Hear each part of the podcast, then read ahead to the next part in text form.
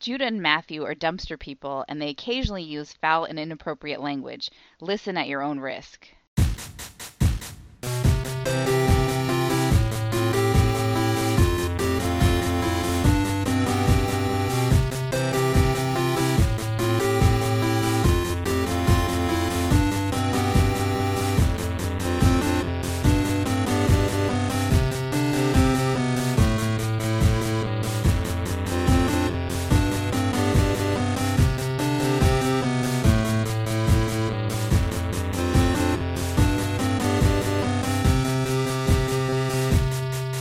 Welcome to Brother Date Star Treks edition. I'm Matthew. I'm Judah. This is all the shits. All of it. This for all the shits this week. Guys, some stuff happened, and it's just all the shits are going down at the same time, but these episodes are very important. Sorry, there's a lot going on in the world. I'm, just, I'm trying to compete. You know, had a big jury verdict, got the whole Super League situation. It's a moment in time for sure. Yeah, everybody pay attention to this podcast where the real important stuff is about to go down. Uh, you guys all know how this works by now. We're going to go in reverse order from the uh, finishing order of last week's episodes. Last week's last place episode was Deep Space Nine, and that means we're starting this week with Things Past. Stuck in the past. I plan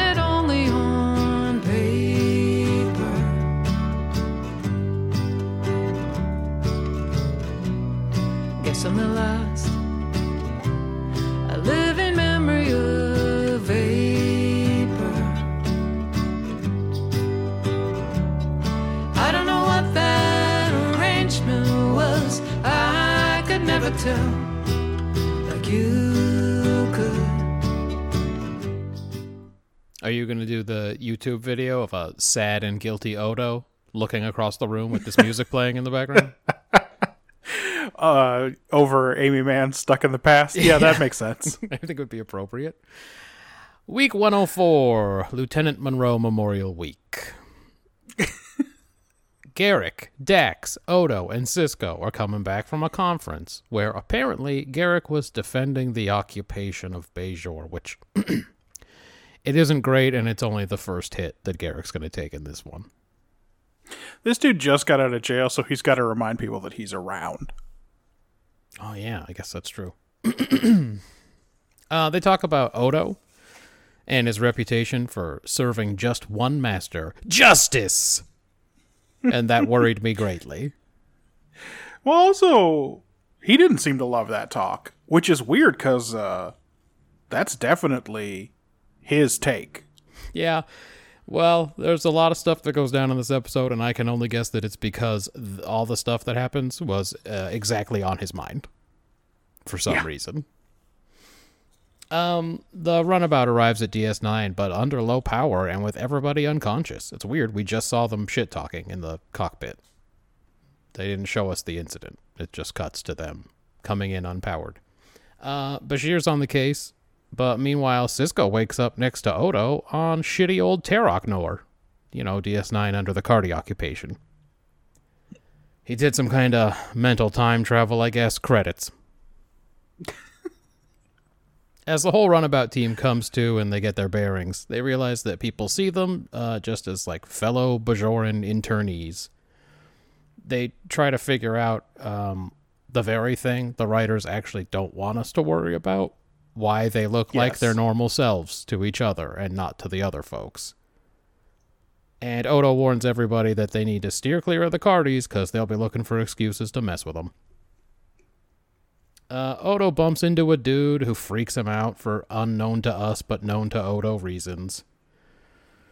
Then Dax is taken away, probably to have sex with Station Commander Gul Dukat. Uh, Garak gets whacked by a guard, and like Nightmare on Elm Street, the consequences are felt by his unconscious body in Bashir's infirmary. it's fucking Dream Warriors in here. We do. There's a little cutaway just at this moment so that Bashir can confirm that if you die in the dream, you die in real life. I was already very out on this episode. We're we're early in. uh, Garak gets a hold of a scanner and He manages to track down their identities. Uh, as he reads them out, Odo begins to understand what's happening. He knows these particular Bajorans whose identities they've assumed. But before he can explain what's going on, they run into Quark, who uh, picks them to do some cool labor in his bar. Uh, Dax is indeed brought to Dukat's quarters, introduces herself as Lita, and Dukat asks her to pour them each a drink. He gives a very rehearsed speech about how he's not the monster people think he is, that he's a complicated man, but he needs a friend. It's, it's a sex friend. It's going to be a sex friend. Yeah, but uh, he's willing to spend at least two to three hours warming her up, I guess. Uh, back in Quarks, Odo explains that uh, the people whose identities they've assumed were executed for attempting to assassinate Dukat. Uh, we got a Kurtwood Smith sighting alert. We should probably create a drop for that in the future. It seems like he's going to keep showing up. No, he's had his last appearance. Oh, that was it. Okay. Well, I, I would definitely get the feeling. yeah, he's already been he's already been Annorax twice. So unless we do Star Trek Six, we're not going to see him again. All right. Well, anyway, Accardi, played by Kurtwood Smith, comes in to talk to Quark about some guy who Quark might have done business with. This stuff doesn't matter.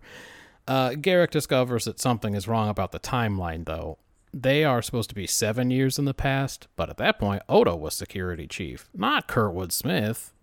Th- Thrax, whatever his name is. Uh, something is odd about this version of history that they're playing in. They agree it don't matter for now. They just they got to get out of this station before they end up getting executed or whatever. Um, they try to contact the resistance, and while they wait for their contact to show up, they see Dukat and Dax walking through the Bajoran sector of the station. Odo has a completely normal hallucination that people in the future get about his bloody hands. So Yep. really solid metaphor. and the resistance contact shows up. As that guy's grilling him, a bomb goes off and wounds Dukat. the team rushes over to find Dax when they are apprehended by security and thrown in jail. Thrax comes in and accuses him of blowing Dukat up. Reading off the evidence, I'm sure exactly as Odo remembers it, and I'm guessing exactly as he was the one reading it off in real life. Yeah, it's um, this is a week for slow thinkers. Yeah, it was pretty clear at this point what was happening. Uh, Odo raises objections each time, the ones he's always wished he had thought of when he sentenced three innocent men to die so many years ago. Sorry, again, I think I'm jumping ahead. Because I don't remember this episode, but it's obvious what's happening. Uh, Dukat and Dax uh, re- recover in Dukat's quarters. Dukat says some disgusting things about the Bajorans being his children, and he's so absorbed in his own shit uh, that Dax knocks him out. He doesn't see it coming. She breaks the other three out of jail by cutting a hole in the wall. Uh huh. But on the way to the docking bay, they get in a big fight. Dax takes a hit, and Thrax, that rhymes with Dax, turns into a changeling and escapes. But why would he turn into a changeling? Anyway, Yeah. they think they've made it, but suddenly just find themselves back in jail with the execution still on schedule. Yeah, they go through an airlock, but it's fucking frame of mind this week, and they just end up in jail instead. Yep, this is Odo's beautiful dark twisted fantasy. So, um, Sisko and Co seem to have caught on as they grill Odo about what he's hiding. Uh, Thrax shows up and Odo goes to plead his case to him. Odo, as Thrax, says some awful stuff about the Bajoran place in history and the galaxy and why they're in so deep. Hint, he says it's Bajor's fault. Yeah, he definitely takes a stance that Spock and Kirk in Let This Be Your Last Battlefield mm-hmm. would approve of. That people gotta not make waves even when they're being oppressed, and nothing's more important than law and order. That's right. Exactly. Uh, the execution, I guess, is going to go forward as planned. and at the last minute, Odo's ready to do the accusation parlor thing on himself. Yeah. He shows everyone his memory of watching these three Bajorans get cold iced. Odo says he figured out he was wrong when another bomb, identical to the first, went off a few days later. Then he began having fucking recurring guilt episodes about it for years, because if he'd really done his job instead of siding with the Cardis, he, I guess he would have known they were innocent. yeah. They all wake up in the infirmary at that point, so I guess the program's complete. to, to be perfectly clear, I don't think any explanation is given. Nope, no one says no, it's just nothing. It just he, they all wake up, and uh, Bashir says uh, he determined they were all caught up in some kind of great link, you know, like the changelings do, but without the physical melting. okay. Uh, Kira comes to see Odo after reading his report. I guess you got to write reports about these things. And uh, Odo Well, says, he "Go on." he remembered how cool everyone thought Jake's report about how he was a coward was. So he was like, "Listen, I I'm like Jake. I'm going to put it on Front Street, and then everyone will forgive me." And then Kira shows up with her new short haircut, and she's like, um, "Well, yeah, this is uh this is different. Um Yeah, he probably imagined there'd be a montage of everybody reading that and smiling to themselves and then looking really Yeah. thoughtful. Uh anyway, Odo says, "Big deal, I'm not perfect." And Kira agrees, I think. Odo says he doesn't know if other innocent people died on his watch, which is such a DS9 ending. That's it. That's how we end this one. So, what was this episode all about? Well, Ben says you can't hide from your own conscience, mm. and he thinks we've done this before, and he thinks it's a four. Okay. But I think this episode is about how order isn't justice if the system it's upholding is itself unjust. Okay.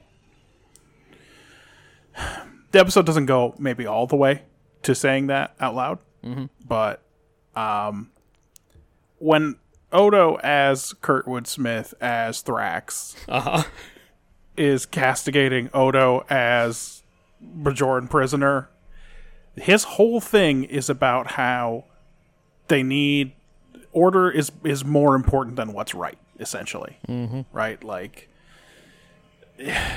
accept your place in history is ugly for sure. Yeah, that's not. So That's a real racist mess that no one's going to be happy I mean, about. it's no wonder he's got a big guilt about that one, because that one sucked for sure, that's real tough. bad. That's tough that he remembered that and made made Thrax say that to him in his memory. Yeah.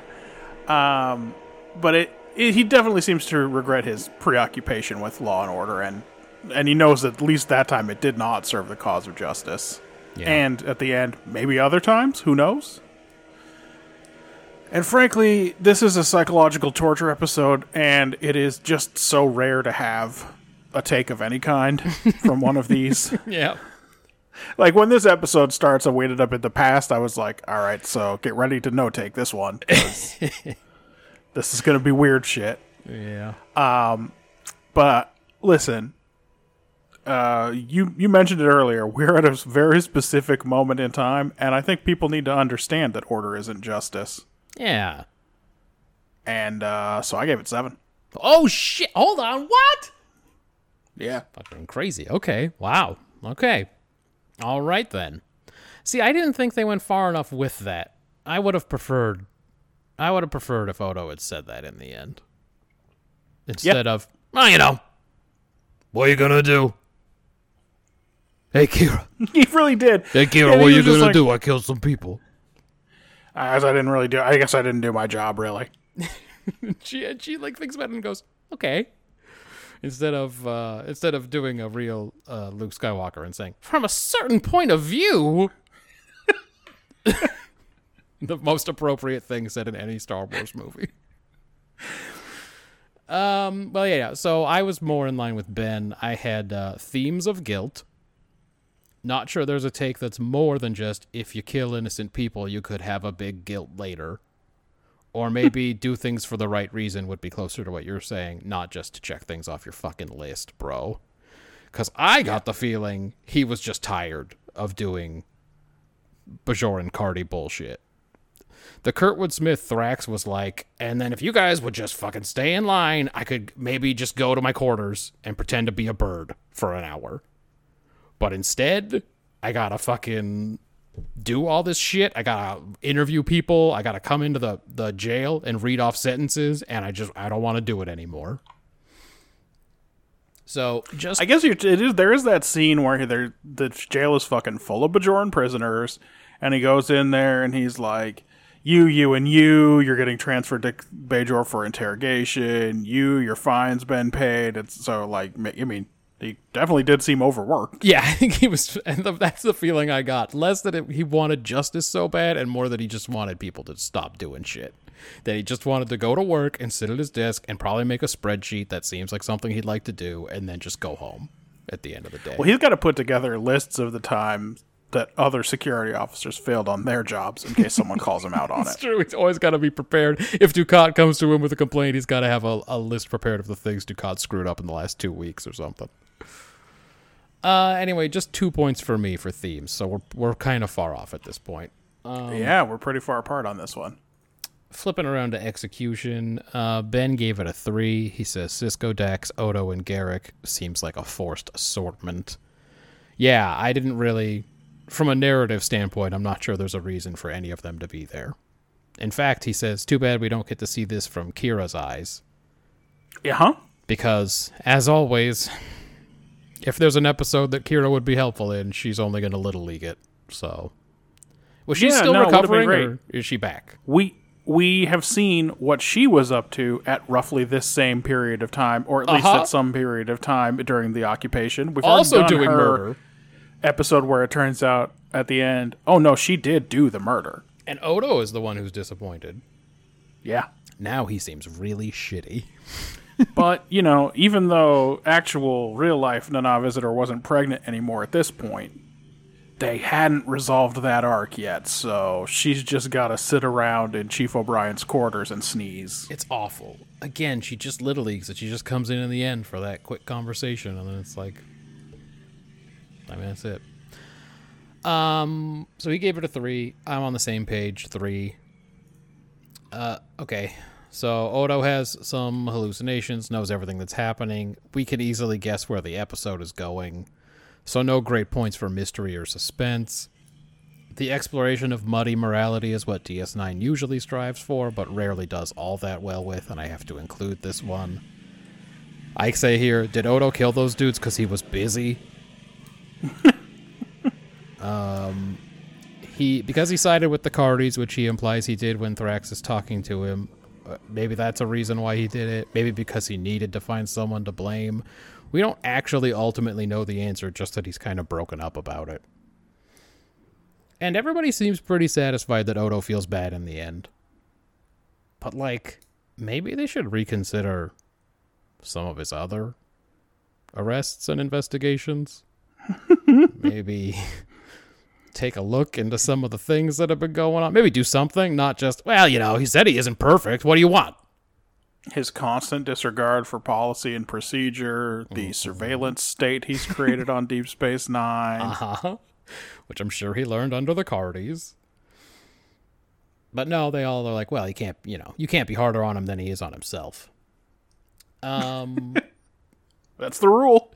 Never great when everybody is sharing a big dream slash memory. Structurally, it's kind of a mess. Morally, it, didn't go deep enough for me.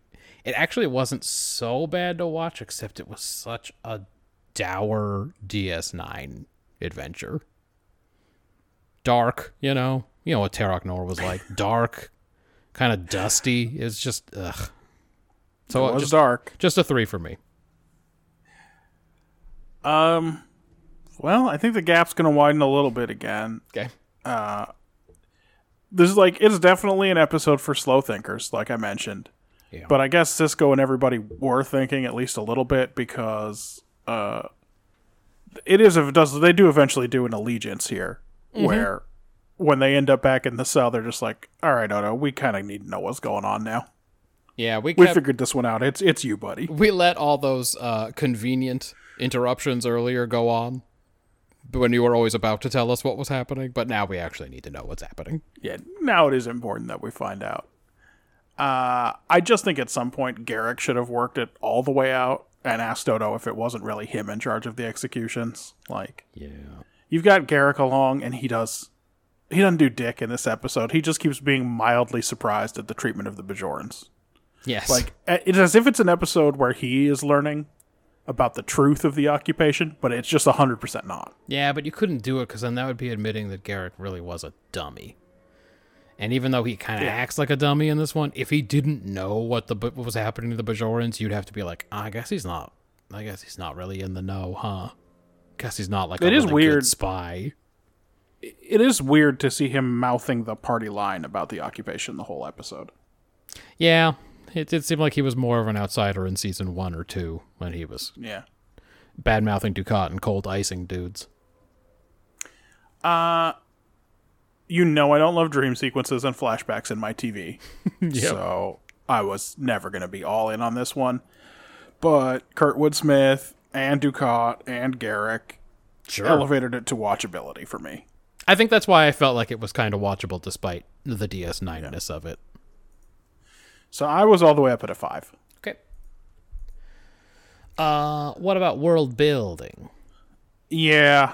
Uh, let's see if Ben noticed anything interesting. The Bajoran resistance had a presence on Terok Nor. Garrick thinks that uh, the, the Cardassians could alter themselves enough to pass as another species. Well, we know they can. Yeah, which he has already. We know they can do Bajorans at least. Yes. Because of because of Fresca. Well, because of Fresca, and we know that they can. Um, they can do it the other way too. When they made Kira, I guess, so Cardassian, she looked in the mirror and said, "Maybe I am Cardassian," yep. which was just mind-boggling at home. I mean, I just, I really feel She like did. if you put me in Cardassian makeup and you had a room full of people telling me I was Cardassian for like weeks, I wouldn't just be like, "Fuck, I don't know, maybe." Shit, man.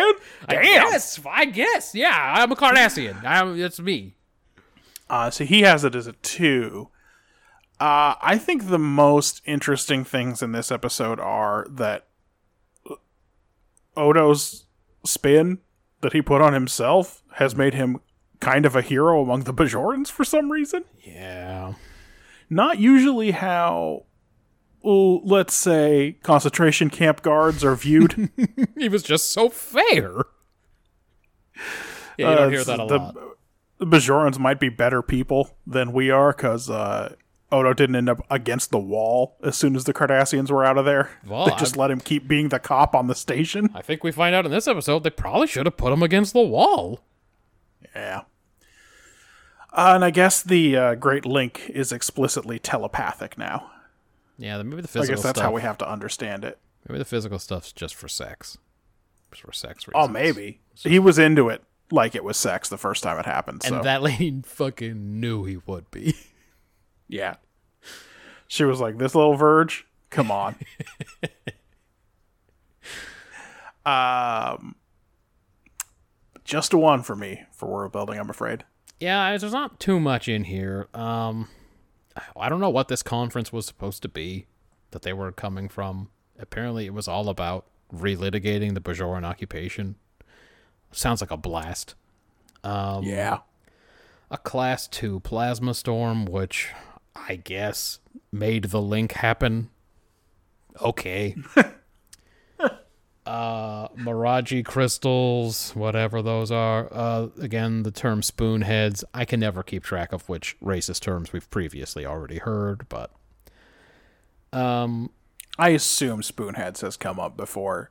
First of all, it describes them so well, and second of all, there there was a lot in season one. There was a lot more Bajorans hate Cardassian stuff. yeah yeah, yeah it's probably come up uh but uh garak seemed uh surprised and outraged by it um Terok Nor's whole deal seven years ago. Hey, what if Garak had turned to the others and said, "Actually, we we sometimes call ourselves spoonheads too.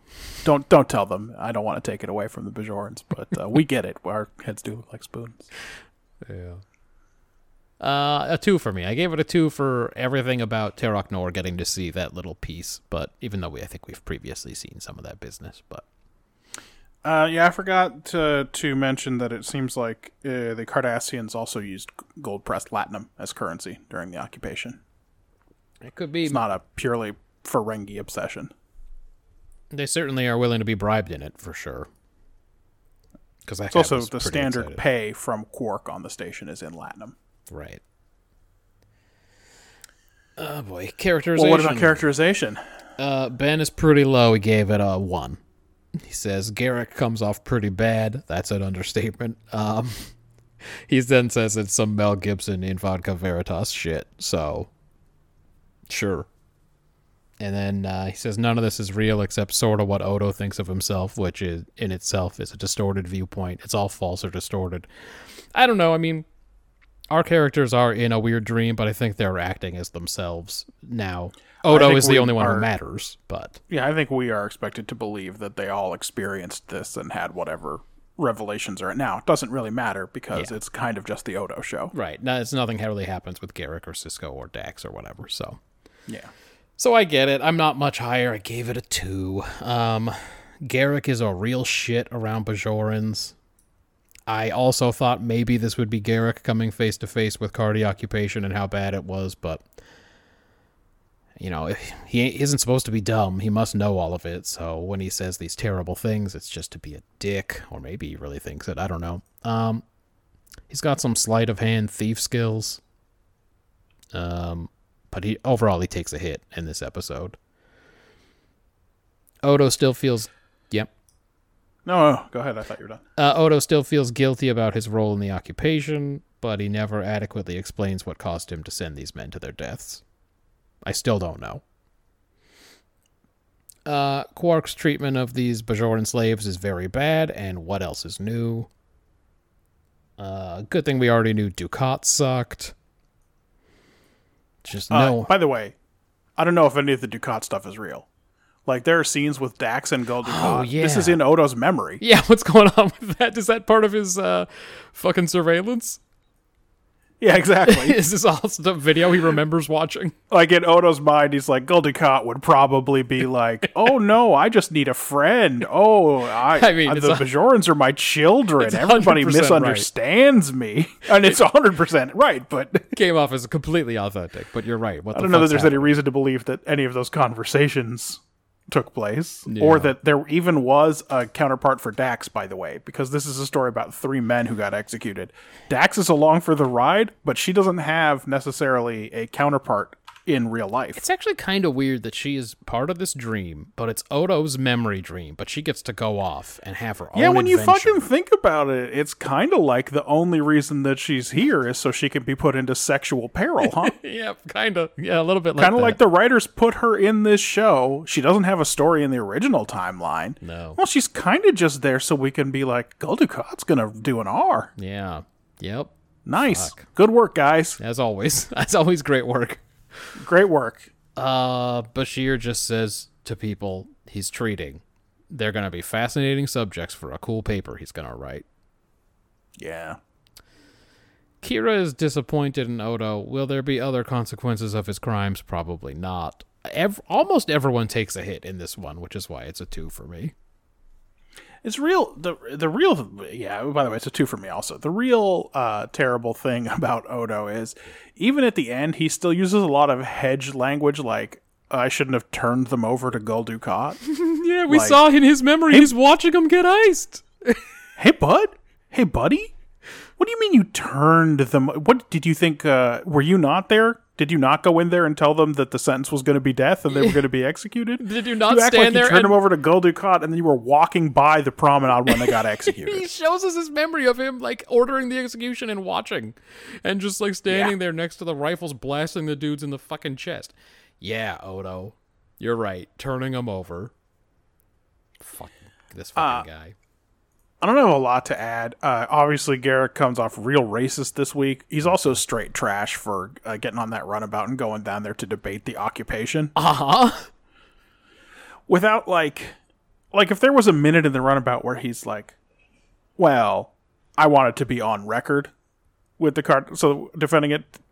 Uh, rehabilitating myself with the Cardassians. Do you know what I mean? Mm, yeah, it's gonna he's be hard for me I don't really home." believe that, but they needed a. There needed to be a devil's advocate, and I wanted to be on record. yeah yeah something uh, that would be something. But instead, it's just like he just unironically believes all this stuff, and it's like, uh, okay, I guess he's not the. He's just really towing the party line here. He's not the sneaking around, forming his own opinions guy that he seemed to be. yeah you know how it's a total mistake to like have heroes in 2020 or 2021 because in Yeah. three weeks you'll see something that they posted somewhere and go oh never mind That guy sucks, turns out. Like, it's the same thing with anyone a Star Trek writer is handling, because in three weeks, a different Star Trek writer is going to get a hold of him, and he's just going to be awful. Uh, I mean, I had just another couple of characterization notes. Sisko, for some reason, w- wants to escape to the Federation to tell them about this weird how they're back in time and they're in a different timeline now. And can you please help? Was he just real impressed um, with the Bureau of Temporal Investigations guys when they showed up? And they were like, I want to introduce myself to James Kirk using my real name too. Those two cartoon characters who came to his office? yeah. Yeah. It's it's like it's so it's so weird and so passive for him to just want to go to the Federation for help. He he doesn't call them when there's legitimate reason. That's right. Yep. Yeah, that's true. um, yeah. yeah, yeah, yeah, yeah. Dax seems to be there just for the threat of sexual violence. Garak uh, doesn't learn anything about the occupation as far as I can tell, so it's really just the Odo show. And uh, don't like some of the things he was saying to those Bajorans about how they need to learn their goddamn place. Not amazing stuff out of him. Yeah. So just a two for me. Okay. Quick ones. Uh, I mean, you know, Ben also uh, noticed uh, our old buddy Red Foreman showing up. Came up with a good nickname for him, Red Anthrax, based on Red Foreman, Anthrax, and Thrax. I would, I hope I remember next time I see him to call him Red Annorax. Red Anthrax. That's yeah. a good name. Uh, he also liked that uh, Odo suggested maybe this was a holosuite, and Sisko just said end pro end program. Like instead of debating whether it was a holosuite, or just like, well, it, fuck it. It take me one second to find out. yep.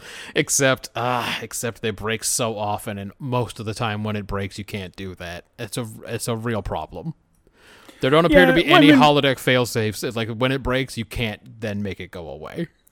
Yeah, I didn't see any scenes where Sisko was like looking at all the walls and stuff on bookshelves to see if anything was sparking or Like wigging that- out. Like in that fucking World War II episode where you just look, kind of look behind the bar and there's a bunch of panels, and you're like, huh, it's kind of shoddy programming. Okay. I mean, it would have been fun, but it would have been a real distraction if three quarters of the way into the episode, Sisko's like pushing stuff around on Quark's bar, going, "Uh, I guess it, it still doesn't seem like a holosuite to me. I'm going to keep checking every once in a while just in case. uh, for me, there's an excess of neural energy in his cerebral cortex. So, you know, everyone's in a shared hallucination. Every time we do one of these episodes, there's something in the Memory Alpha notes about how great Frame of Mind is and how much everybody loves Frame of Mind. I can't wait to see how we score that episode. I mean, in my head, I've always scored it with a big fat F minus, but we will see how it does on the fucking rubric. Yeah, we definitely considered it one of the 150 Yeah. worst episodes. It's in the it's in the bottom 150, 100%. Yeah, it's not good. Come on. And when I show a glimmer of independent thought, you strap me down, inject me with drugs. You call it a treatment. Yep. yep, not- yep, yep. It's not amazing. All that's coming up uh, probably. That's Yeah, I think we still got a minute. I think we still got a minute before we get to frame of mind. But yeah, it's just like uh, even when they were making this, they had that on their mind. Oh boy, it's actually way out. Is it season seven or six? I can't remember. It's week 146, so that's probably season, the end of season six, maybe? What was Yeah. the end of season six? In my memory, Troi's in her blue uniform, which would make it season six, but I, I might. Uh, yeah, Descent Part 1 is 151, so it's like four episodes before that. Okay. God. What about you? Do you have any quick hitters? Oh, I didn't know if you had best actor or worst actor or whatever. Oh, you're right. You're right. You're right. I do have that segment. I give best actor to Thrax and worst actor to Worf. Worf is just helplessly doing nothing next to Bashir in those brief cutaways. It's the Little League on DS9 is really unmatched. no, it is so for sure. Bold. They're just like, and then we'll just have Quark show up for a scene, or maybe we'll just have him say one line, but everyone will get in. Uh, in the Tribbles one, he didn't even get a line, but he did get to mug with a Tribble on his head. That's just a, a slow zoom out of all the He, tribbles. uh, Armin Shimerman probably had to physically sign a document saying that that counted for that week. I'm sure. Uh, yeah, I got I got a couple of quick hitters. I remember having Thrax in the Timelines game and clearly seeing that the actor was Kurtwood Smith. Um, so He's those got a real distinctive face. those drawings must have been pretty good because they were little drawings on my phone, and I still went, "Oh look, I don't remember this guy," because I did not remember where he came into the story. I was like, "Who the fuck is Thrax?" Again, everybody little leagues it in this one, except I don't know. Is O'Brien in that first scene in Ops? Because I don't remember him in this. And I mean, like, obviously, no Jake or Keiko or people like that. They don't always appear, but Well, you're right. I don't remember him being in that scene. Maybe I didn't write. I don't think I wrote his name. no, I don't remember him being in it at all. He might have missed one. Um, Yeah. DS9's got too many characters, though, man. It's just way too many. If you're gonna put in uh, Garak and Dukat, it's just like there's just not as much room for everybody else. Well, they added Worf and they removed Kira. Nog, I think technically, Yeah, he's actually gone, although he'll be back. and then he'll be back Again, know. dude, it's like season six and seven of the show, there's like 50 recurring characters. It's Yeah. messed up. Uh, that's it. Cool, cool, cool. Uh, second place last week was Voyager. This week we watched Latent Image.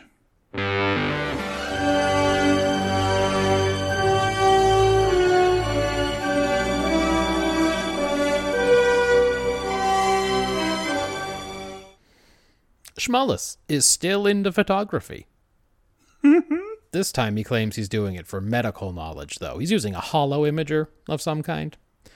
And uh, he discovers some incisions at the back of Harry's skull, like where it meets the spine, that are like his signature shit. But Yeah. he doesn't remember doing the surgery on the guy, and neither does Harry Kim, he says. So, looks like we got a clues type mystery on our hands. Credits. The doctor makes a house call to Janeway and tells her about doing this uh, cool secret surgery on Harry Kim 18 months ago, and she also claims not to know what's up, but that she'll she'll help him look into it.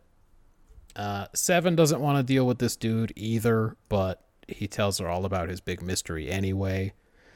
She agrees to assist him, but then when she goes to meet him an hour later in sickbay, the doctor's like, uh, "I never asked you about this. I don't even know what you're talking about." Um, also, that hot upskin pic he took of Harry is delorded. so I assume he calls them upskins, right? Probably. He's a fucking pervert. Um, so they go to the holodeck to look through all of his really cool photo albums. Uh, the images from that time frame have also been trashed, though. Seven's able to restore them. We'll talk about it in world building. And they see lots of images of a lady ensign who neither of them recognizes, and of a scary event aliens, guns, all that business. Uh, the doctor's program was rewritten at some point so he'd forget everything that happened. Seven starts restoring the uh, the memories. We get some flashbacks, recovered memories, what have you. Uh, this lady got iced by some aliens, and I I don't know. That's all we know at this point, but it had a big impact on him, I guess. On or around her dang birthday. That's right. There's lots of birthday stuff going on. That's so you know that it was important. Uh, the doctor goes to Janeway and Tuvok and tells them they must have been attacked and all their memories erased. Also, the danger is very real because his memory was just erased again today. I think the slow thinker in this episode is definitely him. Oh yeah. Janeway uh, asks him to shut himself down so that they can catch the aliens the next time they try to tamper with his program. But the doctor sets up extra spy traps, including a very obvious blinking holo-imager. Just sitting there, blinking away. Does he catch anyone? Yeah, sure enough, somebody comes in and erases his damn memory again. Uh, the doctor reactivates, and he has his memories because he asked the computer to keep them. And uh, he checks his cool camera, and sure enough, it was Janeway who fucked him over. Instead of being cool and like setting more traps, trying to get more information, he goes straight to the bridge to accuse Janeway and the rest of them. Janeway doesn't give him any details. She pulls a Tuvix and tells him he's malfunctioning and that this is all to save his program and he better fucking smile the next time she erases his memories. She tells him his quarters smell like Klingon shit, and he's got to put up or shut up. Every time she does something wrong and someone's mad at her about it, she just turns it right around on him. Uh, TP won't tell him either, but Seven gets a look on her face. You know that that means she's gonna go see Janeway.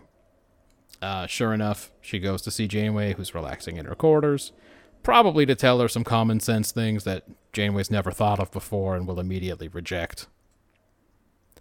Seven tells her, And that's the pattern. yeah, and sure enough, Seven tells her she's got shit for brains, uh, and then they have an icy chat to some chill classical piano. Janeway says with a straight face that the Doctor is basically a replicator. Um, she's going to be an admiral soon. Please keep that in mind. Everyone remember that.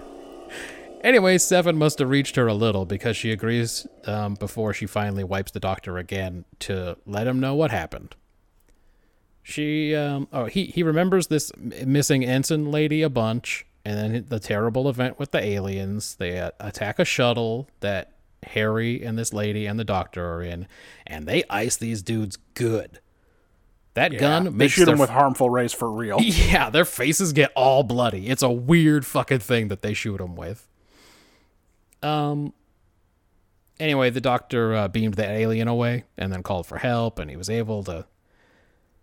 You know, eventually he was able to save Kim, but the big problem is that he had two equally wounded people and had to make the impossible choice of who to treat. And he picked Harry Kim. And the doctor can't immediately understand why this event was such a big deal. Uh, but then they give him the real fucking deets, which is all the flashbacks about his inability after that point to make a choice or like be cool and not scare Neelix. Basically lost his mind and they had to shut him down. Uh, he immediately loses it again, so that this time Janeway goes to seven, and I guess is convinced to let the doctor work this one out on his own this time and not just keep wiping his memory. So not what they decided in Clues. In Clues, they're like, "We'll just do it better." But in this, yeah, one- but the last 30 seconds of clues were extremely wild. I think we Yes, all agree. That's right. Uh, anyway, so they keep him like locked away to be crazy on the holodeck on his own for a while, but like I guess he has a chaperone at all times. Um, Janeway's sitting and chilling with him. Tuvok comes to relieve her, but now she wants to nurse the replicator through his trauma. Yep. By reading it some poetry. Mm-hmm.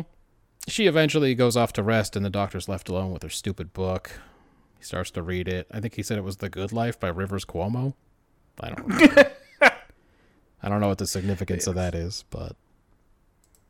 Uh, that's it. By the way, he's not cured or anything. I assume by next week he'll be 100% cured and we'll never talk about this again. But in this episode, Yeah, he's still working through it. For sure doesn't seem like the kind of thing that he'll still be going through next week. Yeah. That's it, man. I don't know.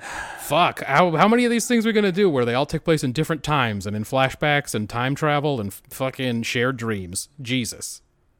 What was this about? Well, according to Ben, the take of this episode is life is pain.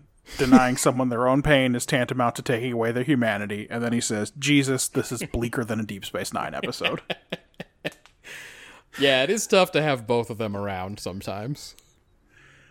Uh, for me, it was hard to know whether this was an individual rights question or a question about growth and being allowed to make your own mistakes, Sure. or if it's about the danger of hyper focusing on past decisions. I am going to say, Matthew, that it had growth themes Okay. that Janeway recognizes that both Seven and Schmullis are growing and changing, and there's no reset button, and sometimes giving them autonomy means they could get hurt.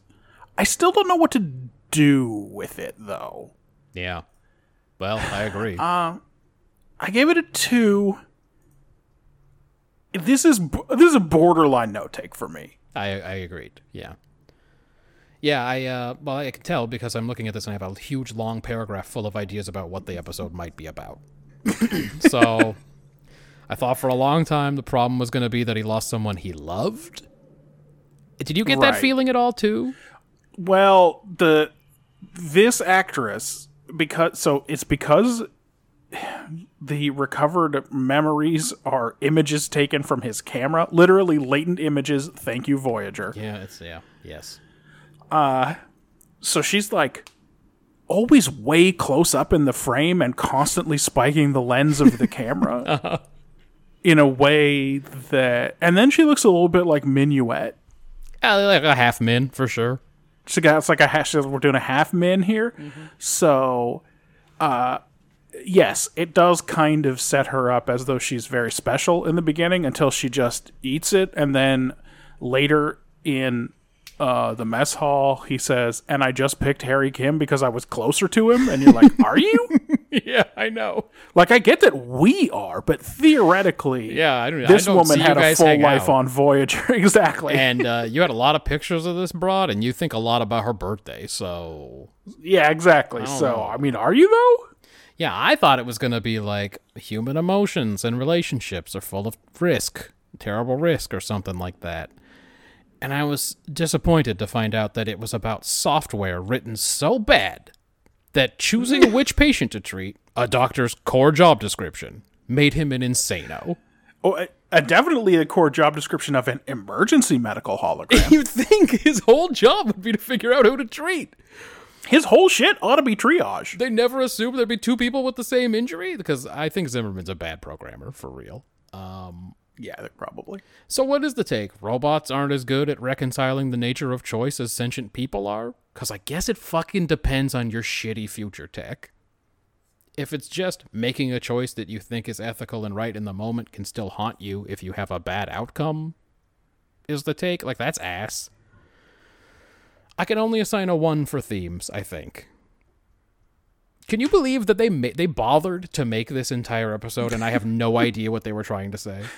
You fucking almost said it when you said that the doctor had to make a choice. And if you had just gone one step further and said that he had to make a Sophie's choice, you would have hit on the genesis of this episode, which is hey, wasn't Sophie's choice cool? What if the doctor had to make a Sophie's choice? Fuck me. Good God. Well, then they really should have made it so that he was in love. Um, Wouldn't it have been more impactful if he was like had a thing for her, but then he chose Harry Kim, and then like that's what he had to Yeah. live with, instead of just I don't know. Choices make me crazy. You know me. Or he chose Harry Kim for some logical reason, like he's the bridge, he's on the bridge crew. Yeah, like he he he's his- part of the bridge crew. His algorithm that was designed into him by Zimmerman made him do the math and be like he's more critical to the mission or whatever. right. She's a geologist, and we got six of those. You and know? then the episode is a, a question about whether uh whether there's more to the value of a human than some algorithm can calculate. Something. Something would have been good. Anything? Yeah. Hey uh, some help here would be hot i think. Any help here would be hot. Any help here would be hot.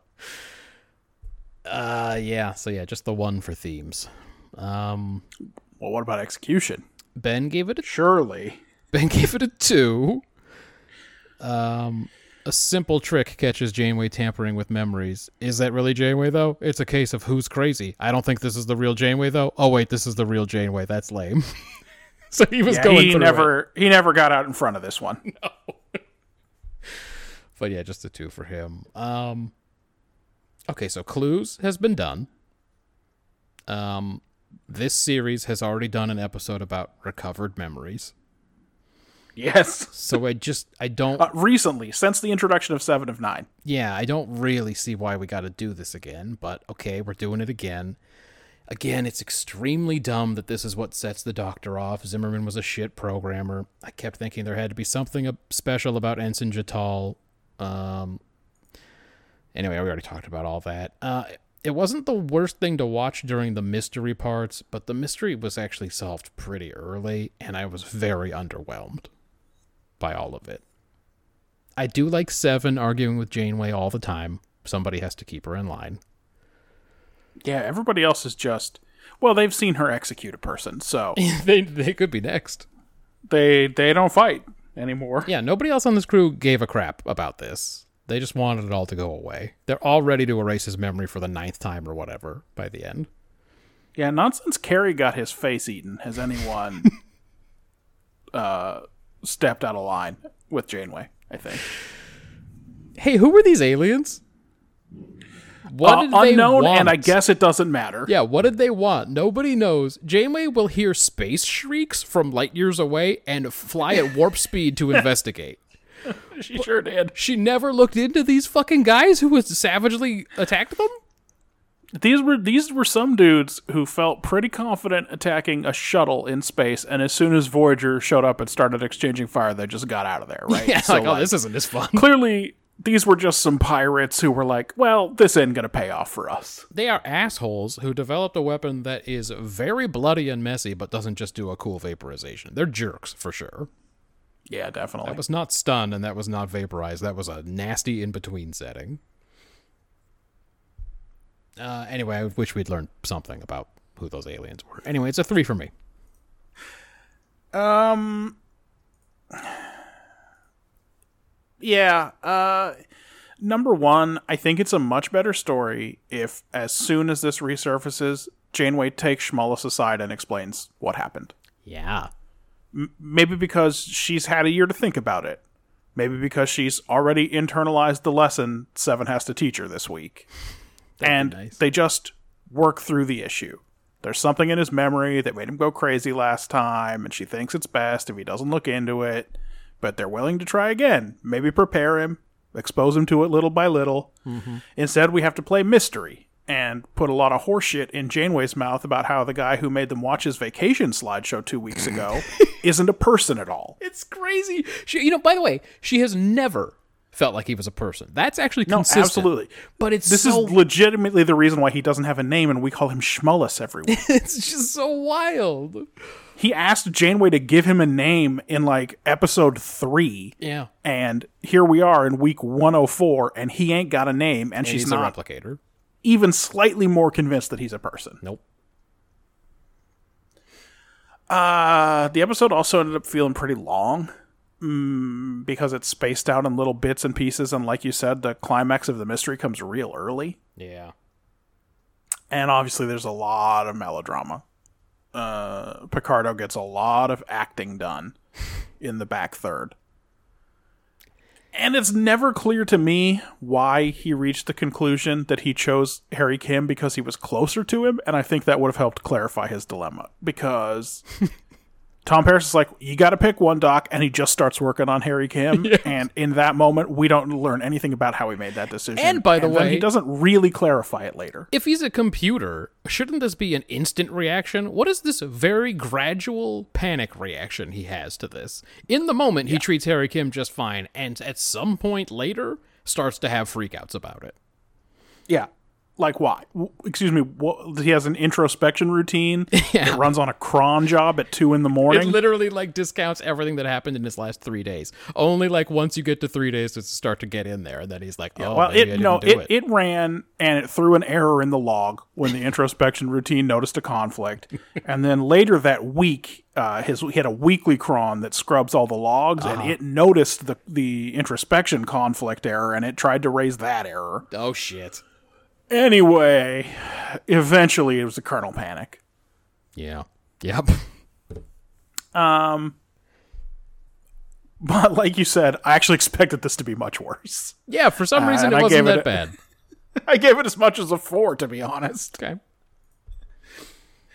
I think it's just because someone tells Janeway that she's wrong about something and she fucking listens for once in her goddamn life. Yeah, she like she fucking takes it in, and then even still, she's about to erase his memory, but then she's Yep. like, "All right, Yeah. we'll let you hear." You guys remember you guys remember about five weeks ago when Data asked Picard, Hey, are you a racist about me? Picard wanted to shut that And down Picard's so like- fast. Okay, got it, got it, got it, got it, got it, got it, got it, got it, got it, got it. Go take the Sutherland. Uh, you can command uh, all the ships, I guess, as long as this conversation ends. You can be just command all of them. And instead Janeway was like, All right, well, you can leave my quarters. yep. When you go sweat in your sweaty alcove. I like to think she has little little nitpicks about everyone's personal space on the ship. Probably. That way, when she barges in, she has something mean to say. Uh, what about world building?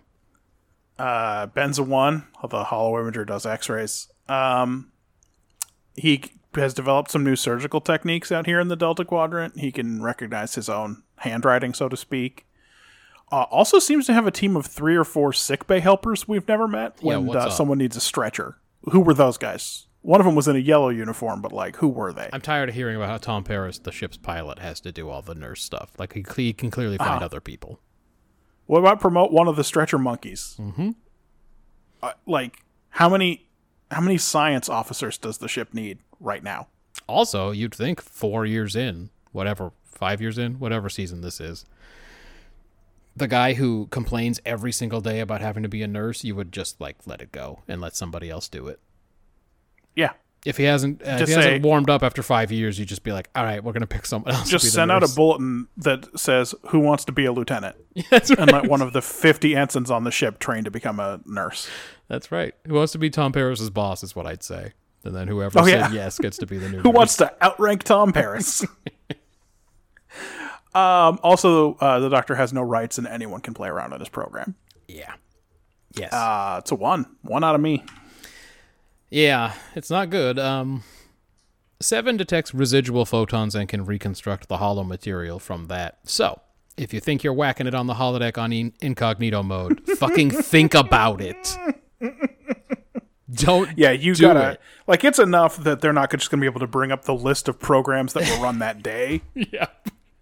But like, if they want to find out, they can. They so can literally just reconstruct the nasty fucking shit you were doing in there. just save up your replicator rations and get a couple of harps and uh, That's right. beat Home off in your quarters like Riker. couple of home harps for you. You don't have to go all the way to the holodeck. Um, the doctor can't pick between two seemingly equal options. It seems like a real flaw. Mm-hmm. But that's apparently true about him. Uh, the 77th Emperor's Cup sounded like sumo. It did.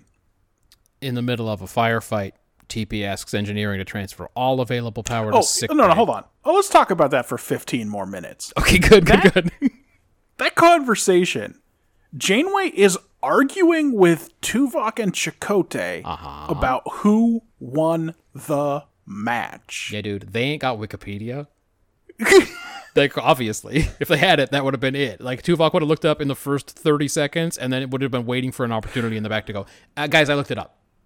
Like it was, it was whoever, you know. Yeah, Like, how did that conversation start? I can only imagine that Janeway, like, I, here's what I think. She probably used an analogy, hoping that everyone would think she was cool and smart. like Takashi at the seventy seventh like- Emperor's Cup. like exactly. And then uh, Tuvok piped up and said, "Takashi lost." She's like, no, I was there. she- And then she fucking doubles down. Yes, and says she was there. I was fucking Yeah. there. I was there. I was in the ring. it's like, what are you? Why are you arguing? He's a he's a Vulcan. He probably knows. You'd be like when Wade Boggs hit that home run off Dennis Eckersley in the '88 World Series, and someone like, "I think you'll find it was Kirk Gibson." I was fucking. I there. was there. It was. I was Wade fucking in the stadium. It's Wade Boggs. Wade Boggs. he, he wasn't a Dodger. never though. Played for the Dodgers. sense. I was fucking there. I was in the front. I caught the ball. Yeah, she's hey, she sucks at everything, right? He signed it Wade Boggs. She's the fucking worst. um, anyway, it just seems like a horrible place to work. Void. That's all I'm saying. no one can go anywhere. What's your choice? Where's the Where's the good do? part of the ship to work? Astrometrics, where seven of nine is like you're inefficient, you suck. No, you can't do go it a there. Borg, do it a Borg way. You're you don't have a name now. You're number five. The instant they built it, she made that place her fucking new bedroom, and no one can fucking go in there. So no, You that's wanna- not it. You want to work in engineering with the stink of Vorik c- trying to R B'Elanna constantly fouling up the place? Oh, and then anytime someone comes into engineering, B'Elanna's got some shit fucking remarks for him. No, you want to work away from the entire senior staff. I think that's pretty normal. You don't want to be anywhere. you don't you don't want to work them. security under fucking Tuvok. He'll have you running laps. That's the only the only motivational style he has. Honestly, I would just like sit in a cargo bay all day, no matter what my job was. And they'd be like, "Why are you in the cargo bay?" And I'd be like, oh, "I had to go. I had to go drop something off in there." And then I'd be like, "I gotta find a new place to sit for my next shift." Doesn't nobody nobody nobody stacks these right. I got a scheme. Can I? I think I should. Everybody's got to pitch in. I should be in charge of stacking. yeah, it was like for the few months I worked at Long's, Long's Drugs. I always forget which one it was. I would um, find any opportunity to go outside and round up the carts, just to get away from everybody. Like best part of my day is getting the cart. That's right. Yeah, that would be me on Voyager too. Uh, in the middle of a firefight, TP asks engineering to transfer all available power to sick bay. What if they need that juice for like shields or weapons? Mm-hmm. B'Elanna just says sure, so it's fine. You've got all the available power already. She- yeah, it would be great if she's like, "Yep, I'm doing it now," and just turns it off and goes, "Fucking idiot!" Like they got You could just hear her going beep beep boop. Then she slaps her comm badge. we don't see the doctor recover, but I'm guessing none of this will ever come up again. Um, I gave it as much as a two for the bit about now you can't whack it on the holodeck. If you know that that's possible, now you're just like, well, fuck, that was it. That was the last thing I had in the Delta Quadrant. could- This was my one thing. It could be that his Sony Mavica digital camera doesn't is less sophisticated technology than the actual holodeck. But yeah, Uh, characterization. yeah. Let me know how they did. Well, Ben gave it a five. Pretty good score for him this week. Uh, he says there was a forgotten character. Makes sense. Most are forgettable. He says seven sort of convinces Janeway to suck a little less this episode. I guess it was seven. I didn't talk in the description much about the conversations they had because it went the way most of them go, where she says, "No, you're totally wrong," and then they compare whatever problem is happening with the other characters to Seven trying to become a human. And I guess it worked this week. Yeah, uh, no, yeah, I mean, Seven, here's what I wrote in my notes. Seven is troubled and goes to see Janeway. Janeway tells Seven that it's fine because the doctor isn't a person. Seven says, well, that's, personally, that's pretty troubling. Yeah, because I'm uh, also like a robot of some kind. You may know that about me. Yeah. And then later, Janeway just shows up in uh, Seven's bedroom in the middle of the night, which is, t- uh, to be fair, she just went to Janeway's bedroom, I guess. So, yeah turnabout's fair Whatever. play, I guess. yeah. Um, I, here's what I got. The doctor has a lot of hobbies, therefore proving that if you didn't have to sleep, you wouldn't necessarily be more productive. He apparently doesn't have anything he could be researching or preparing for. Nope. He's a fucking robot. But anyway, He's not uh, trying to go over that Cardassian's notes and uh, work out what research is tainted and yep. what report he should be making to the Federation about it. His best friend, who's long gone now. Yeah, yeah, yeah, yeah. Ted Danson. Anyway, he's uh, badly built. I think you mean Dead Tansom. Sorry. Dead Tansom is his name. Uh, he's badly built. It makes him very emotional about weird stuff.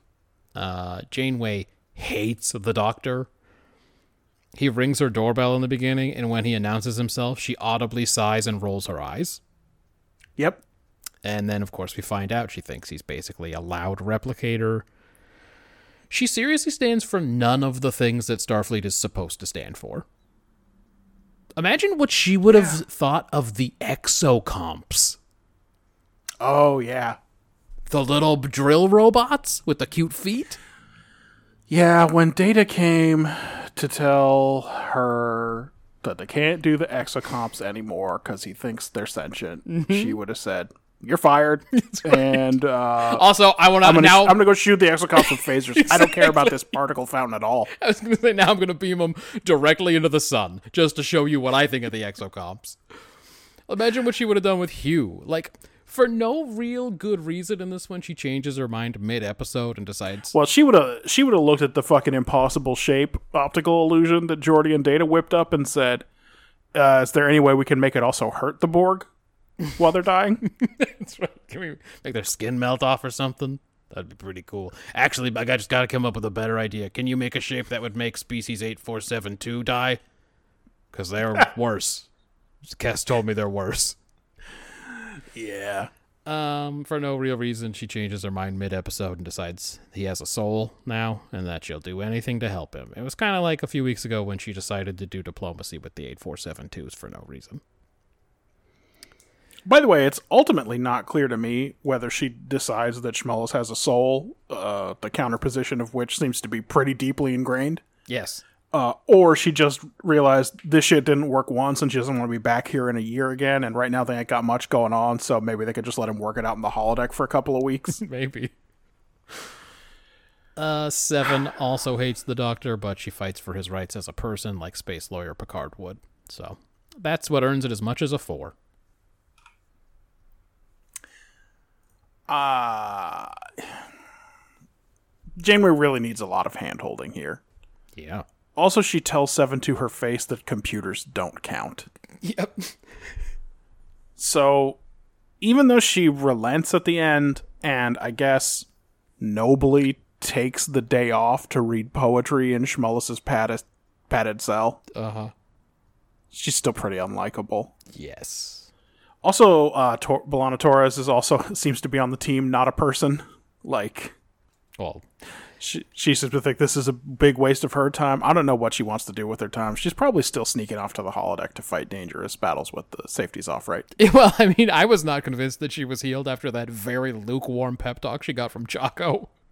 Yeah. Hey, uh, it's gonna be okay. Oh, great! I won't. I'll, I'll stop trying to kill myself now. Fantastic. Yeah. Seven is the moral center of the show this week. And frankly, it's consistent, but it's an odd choice.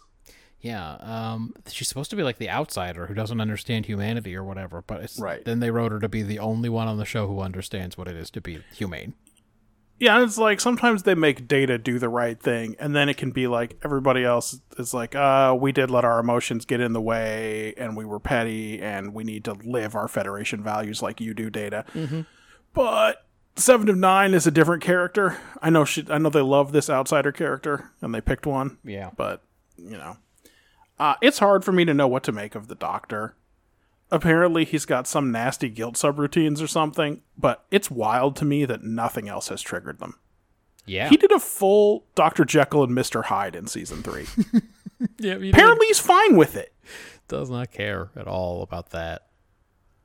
I mean, he helps And to he helps to ice Tuvix.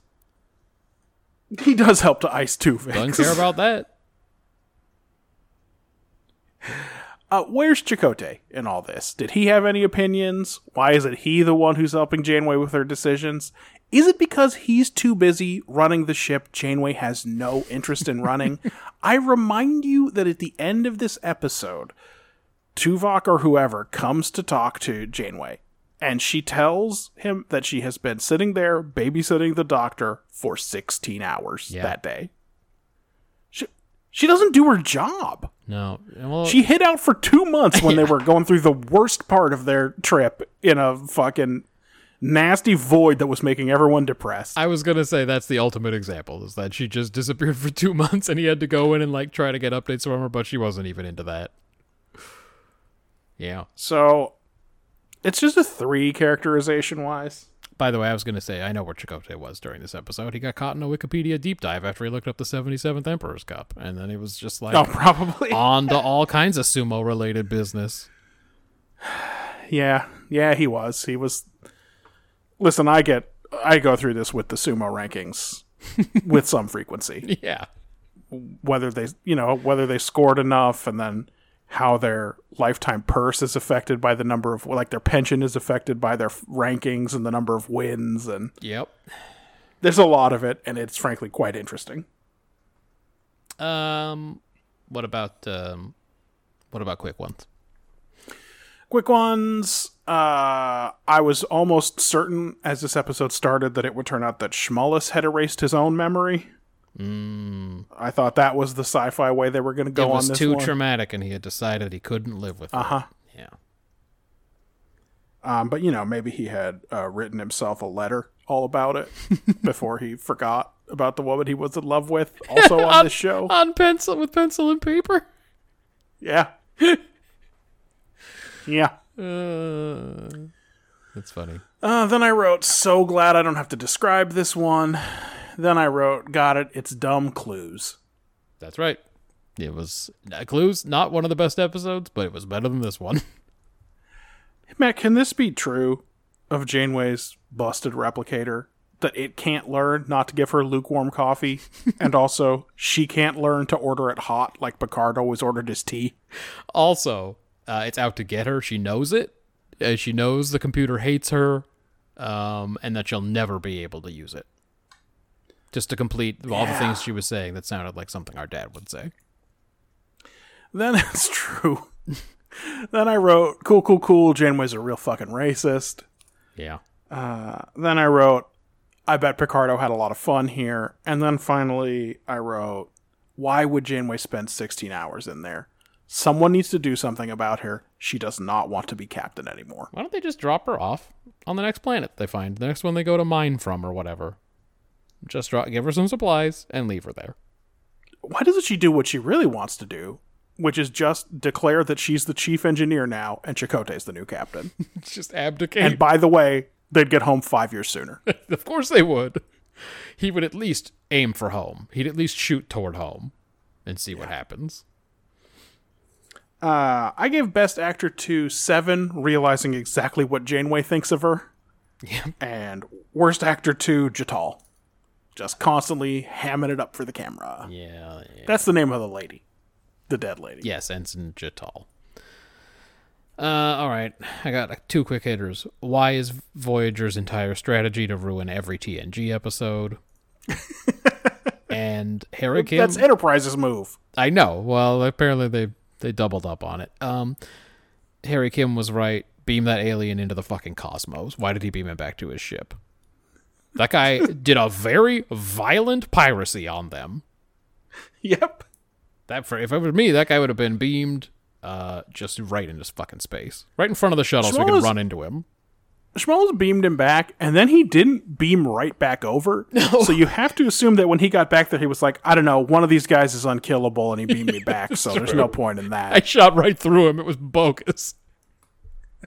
it sucked. It sucked real bad. Dude, it was so bogus. I shot, it went right fucking through him. I was robbed. I could have had a three shot. It went right through him.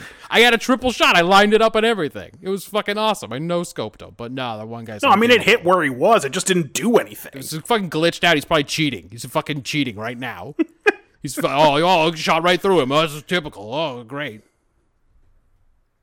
Uh, that's it. All right. Well, last week's winner was TNG. This week we watched Disaster.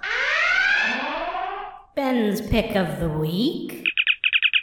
Hi, this is Ben Town, your remote Star Trek Edition correspondent, with my pick of the week. Pick of the week.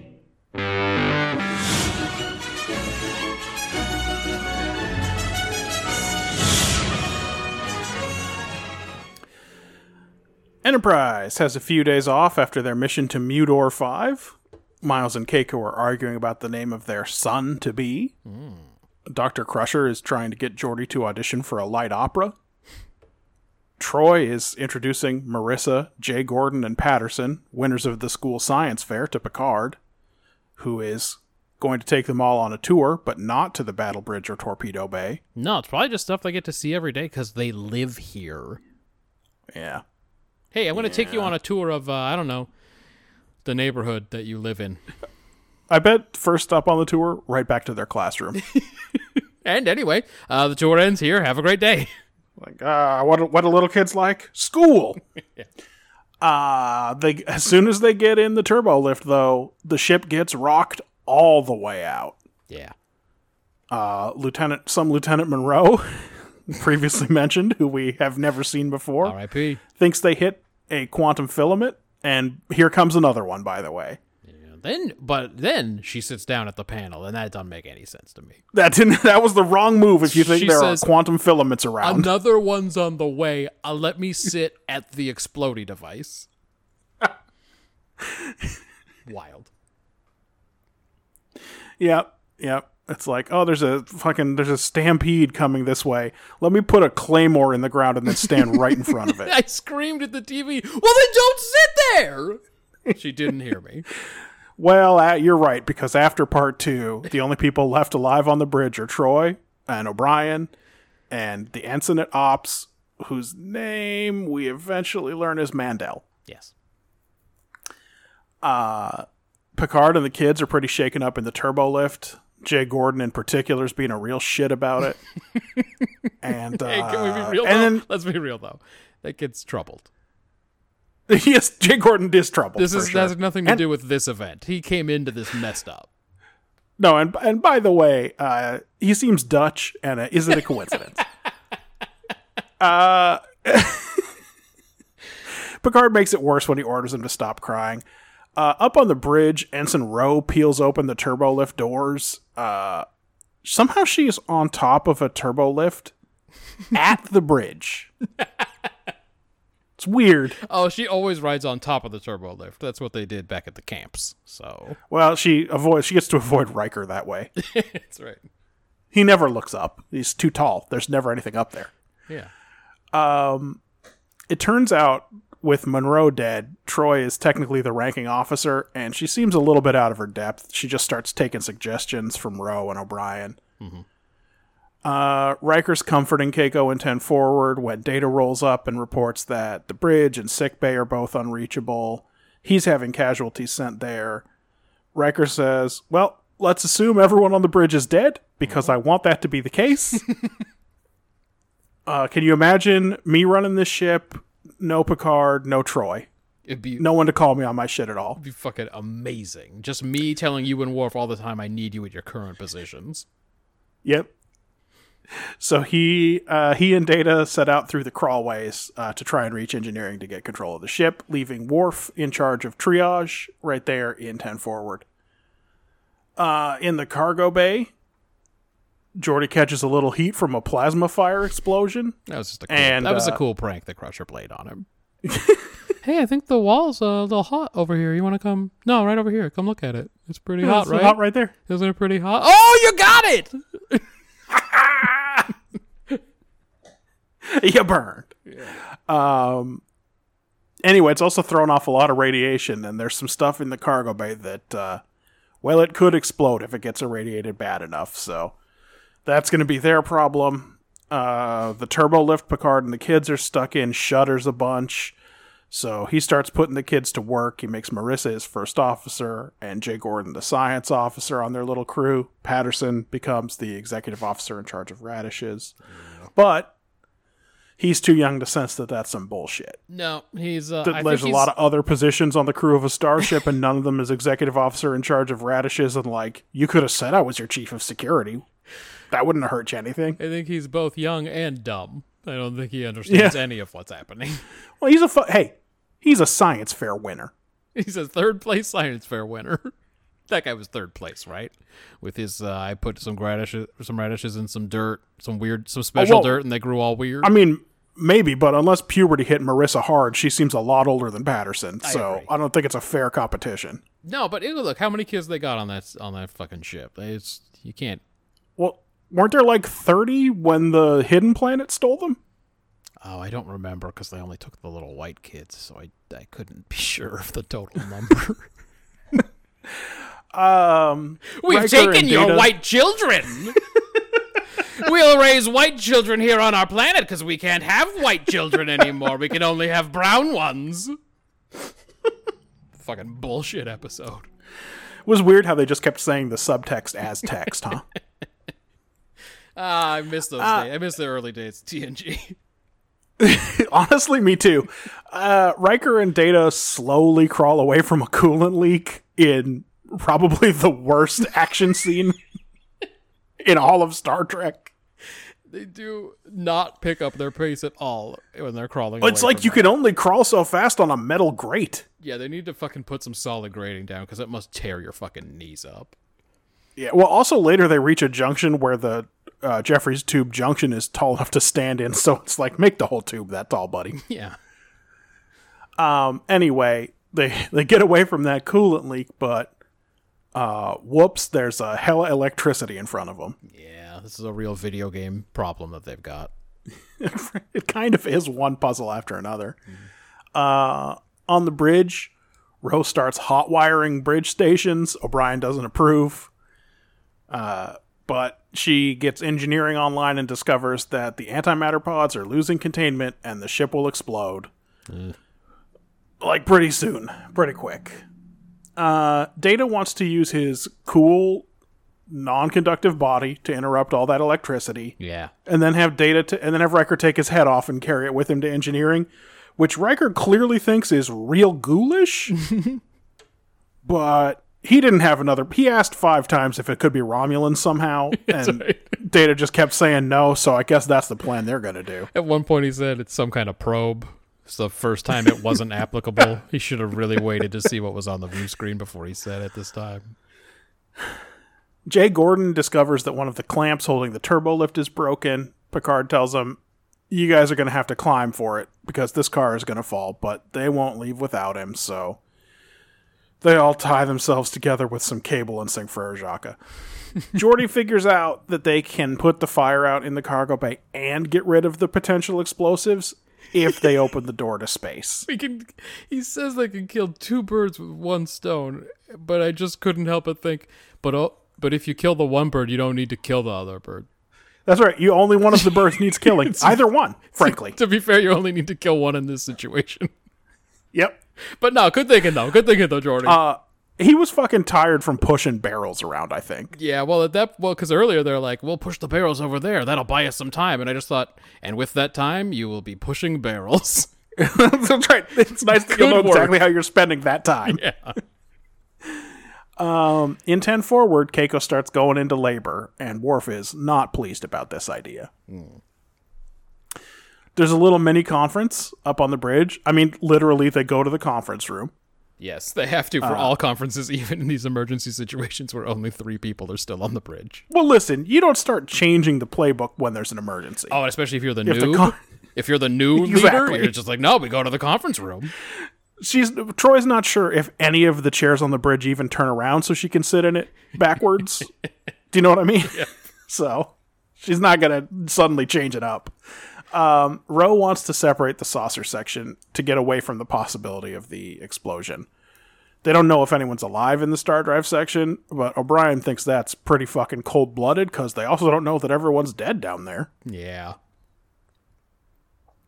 I mean, there's a lot of panels down there that could have blown up in people's faces for sure, but I mean- mostly the ship just got shook real hard. It would be pretty wild if there weren't a lot of Monroe situations that happened all over that ship. Yeah, I, we have to imagine Monroe's not the only one. Don't worry, Picard won't mention it at the end. No, Um, no, please get to the end so we can fucking talk about this. yeah. Uh, Troi instead decides to divert power from the bridge down to engineering because O'Brien has figured out that they don't even have monitors down there to tell them there's a coolant leak problem or whatever the fuck. Yeah. uh, antimatter containment problem. So that's Troi's solution. Well, let's turn those monitors back on in case there's someone down there who can take care of it. Uh, Picard and the kids have to keep climbing up this ladder. The turbo lift that they left falls away. This is where he sings Frere Jacques as a climbing song, so we never get to hear the laughing Vulcan and his dog. it's too bad. It's a real shame. Keiko starts to worry that her child might be Breech. Um, don't worry, he's not. And also, he's a girl. Don't worry about that either. Yeah. Uh, but, you know, they just got to do little stakes. Every time we revisit these people, the stakes have to go up a little bit. Yeah, in all these separate locations. Beverly and Geordi prep for their wild ride and open the doors. Geordi collapses before he can make it to the panel to repressurize it, but luckily Beverly's big open palm hits the correct one of the 64 buttons on that panel to repressurize the cargo bay. After she really winds up, too. She just Yep. really is gonna make sure she gets her whole hand on that fucking panel. The antimatter containment field has dropped down to 20%, and then they have a close call with a thermal inversion, so Ro really wants to get out of there. But Troi says, when I say so and not before. And uh, this is when they get the door open to engineering, and Riker plugs Data's head in, and then he notices the monitors are on, and they discover the little containment field problem. There's a little bit of a farce as he has to plug a wire into Data's head so that Data can fix it. Uh, but after a little slapstick, he does manage to stabilize the containment field. Yep. Picard pulls the kids up out of the turbo shaft. Keiko squeezes out her little girl. Worf lasers up the umbilical cord, says that she looks like Chief O'Brien. Picard announces that everything is slowly returning to normal and that they're headed to a starbase for repairs. And then Troi sasses Riker about his do nothing job, and the kids give Captain Picard a plaque. Yeah. He promises them a tour of the battle bridge, and we do one more little bit of farce when Marissa also responds to a command to number one. The end. Matthew, what is this one about? Yo. that was a tough ending. Yeah. Uh, okay. Well, here we go. I Picard has to come face to face with his fear of children. Troi has to overcome her feelings of, I guess, inadequacy compared to the rest of the crew. Worf has to overcome his fear of messing up the birth of a baby. Or, like, learn that things don't always go by the book, maybe. Geordi and Crusher have to overcome their fear of death from suffocation. Data and Riker have to overcome their fear of losing a ship, like that time with the Bynars, maybe.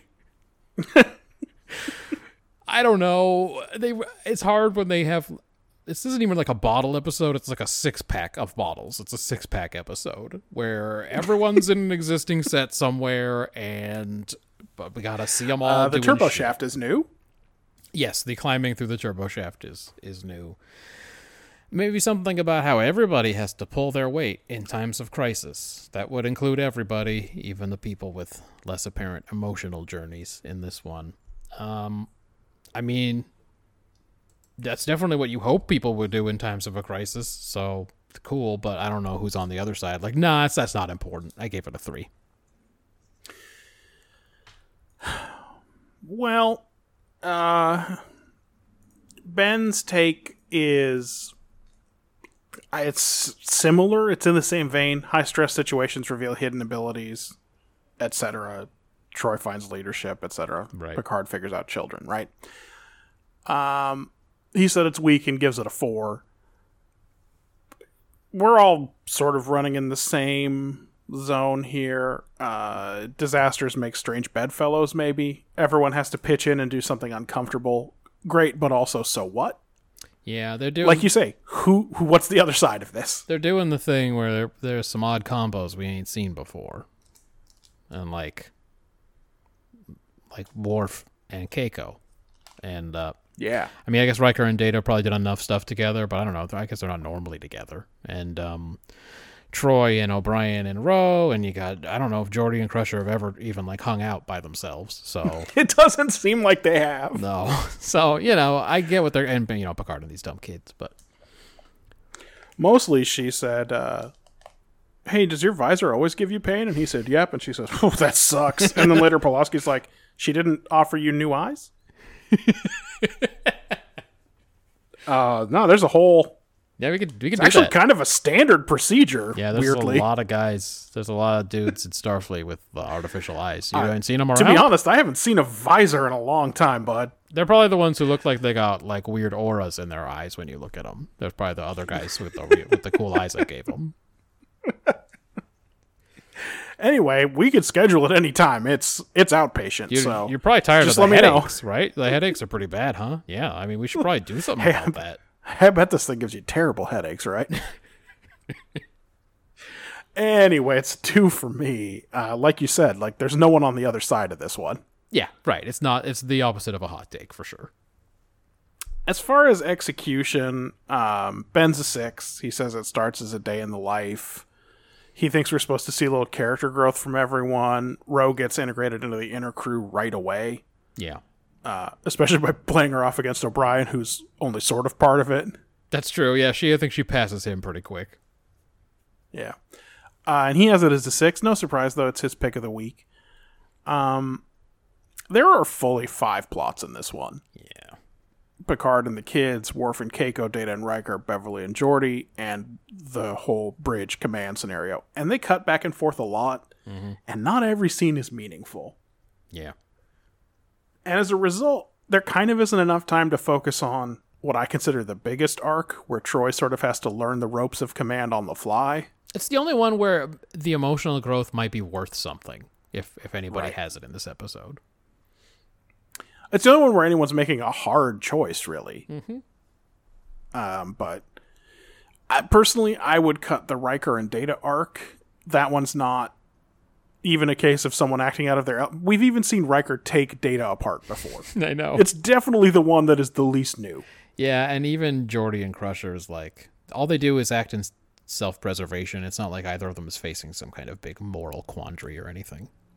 No, and it definitely also seems like they don't learn anything about each other, and they're not going to hang out afterwards. They are 100% never hanging out again, for sure.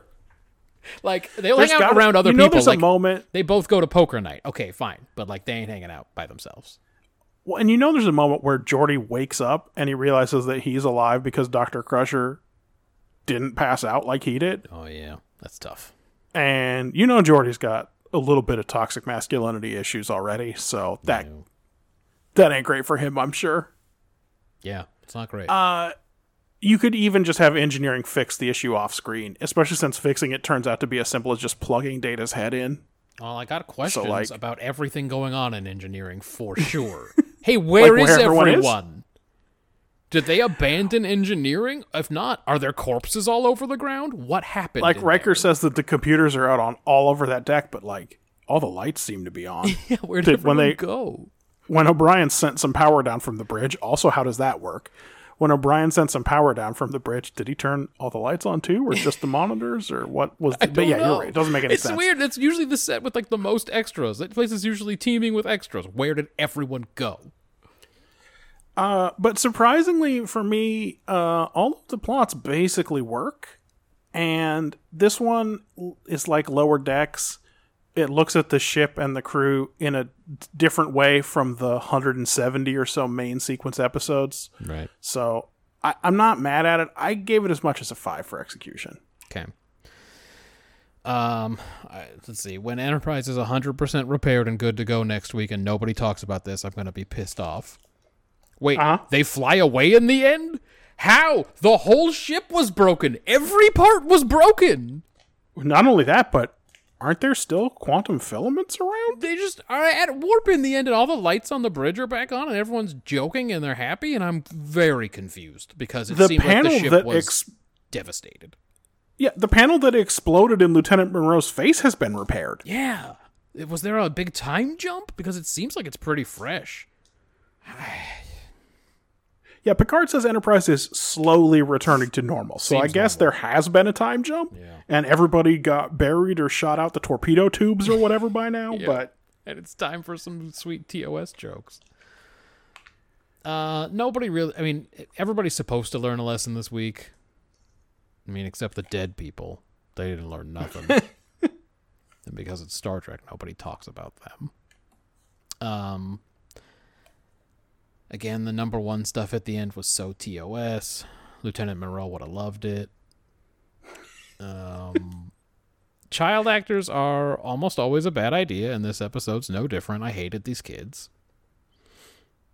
The Ro Troi dynamic is it's skewed a bit because Ro comes off as such a raging bee. Yeah, but that's kind of her character, right? Yeah, but it's not like She- Just just last week. Wait, I mean, maybe it wasn't last week. It was two weeks ago. yeah. Yeah, just two weeks ago, she was in Picard's. Uh, she just busted into Picard's red room and told him she didn't care what anybody thought of her. That's right, like a king, like an absolute king. exactly.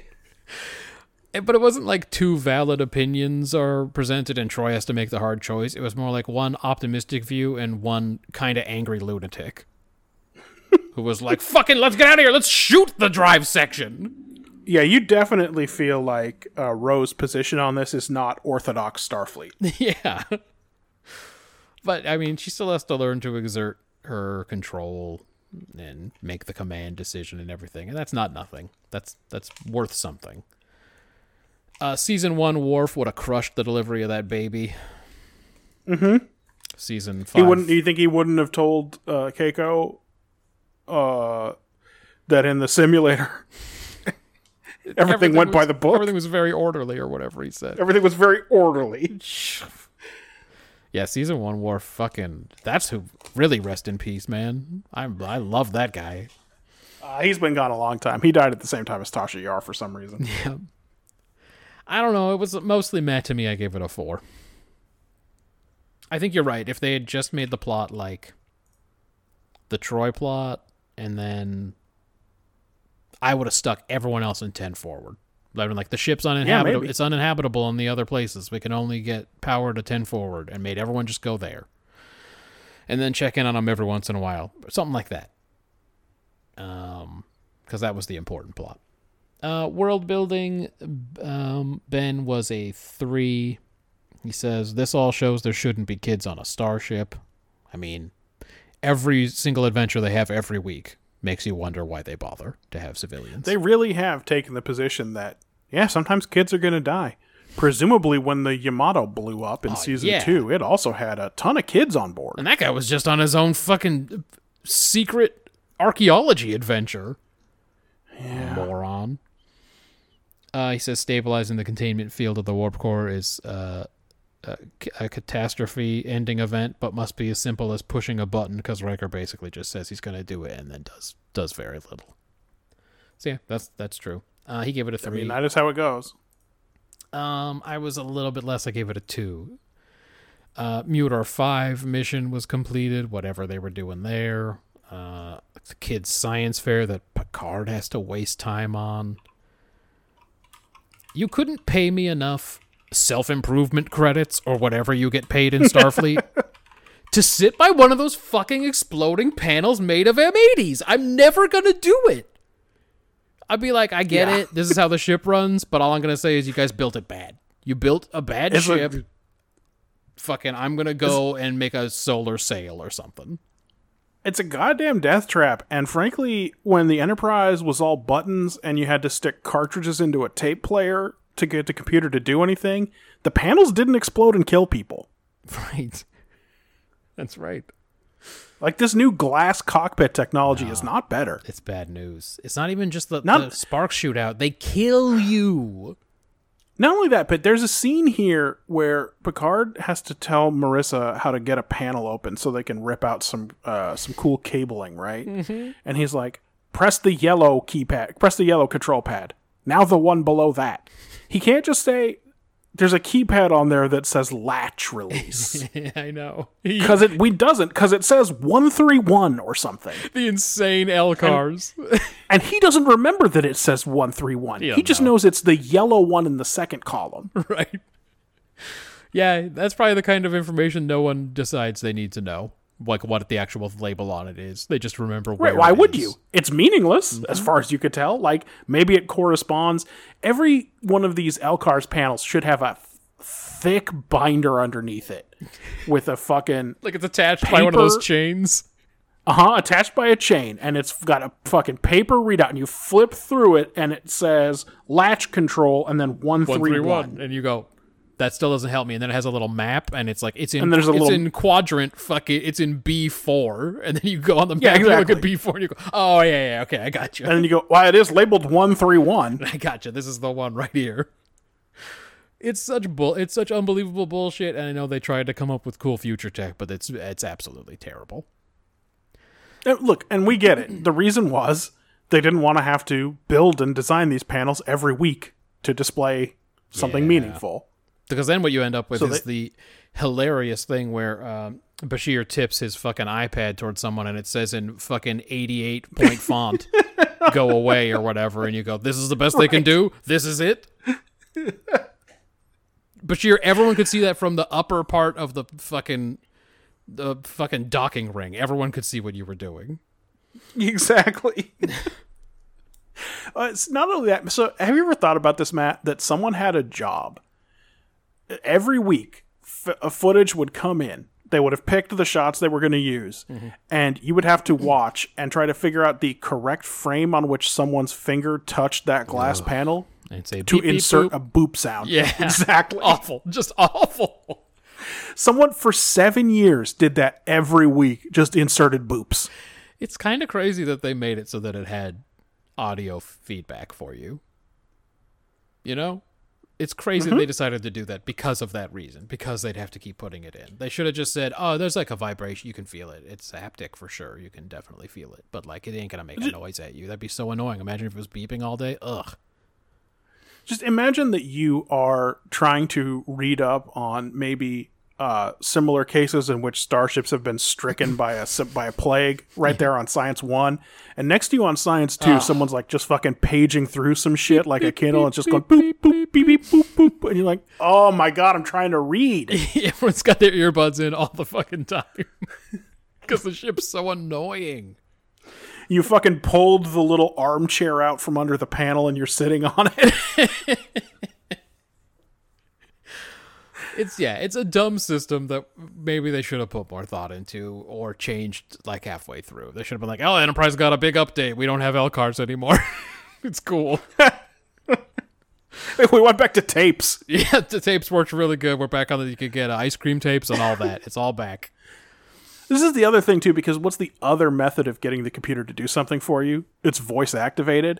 So either you're just standing there on the bridge talking to the computer, and that's got to irritate everyone else trying to get their goddamn work done, or you're hitting the hundred beep beep boops. Yeah, they gotta they gotta find a silencing feature for that shit.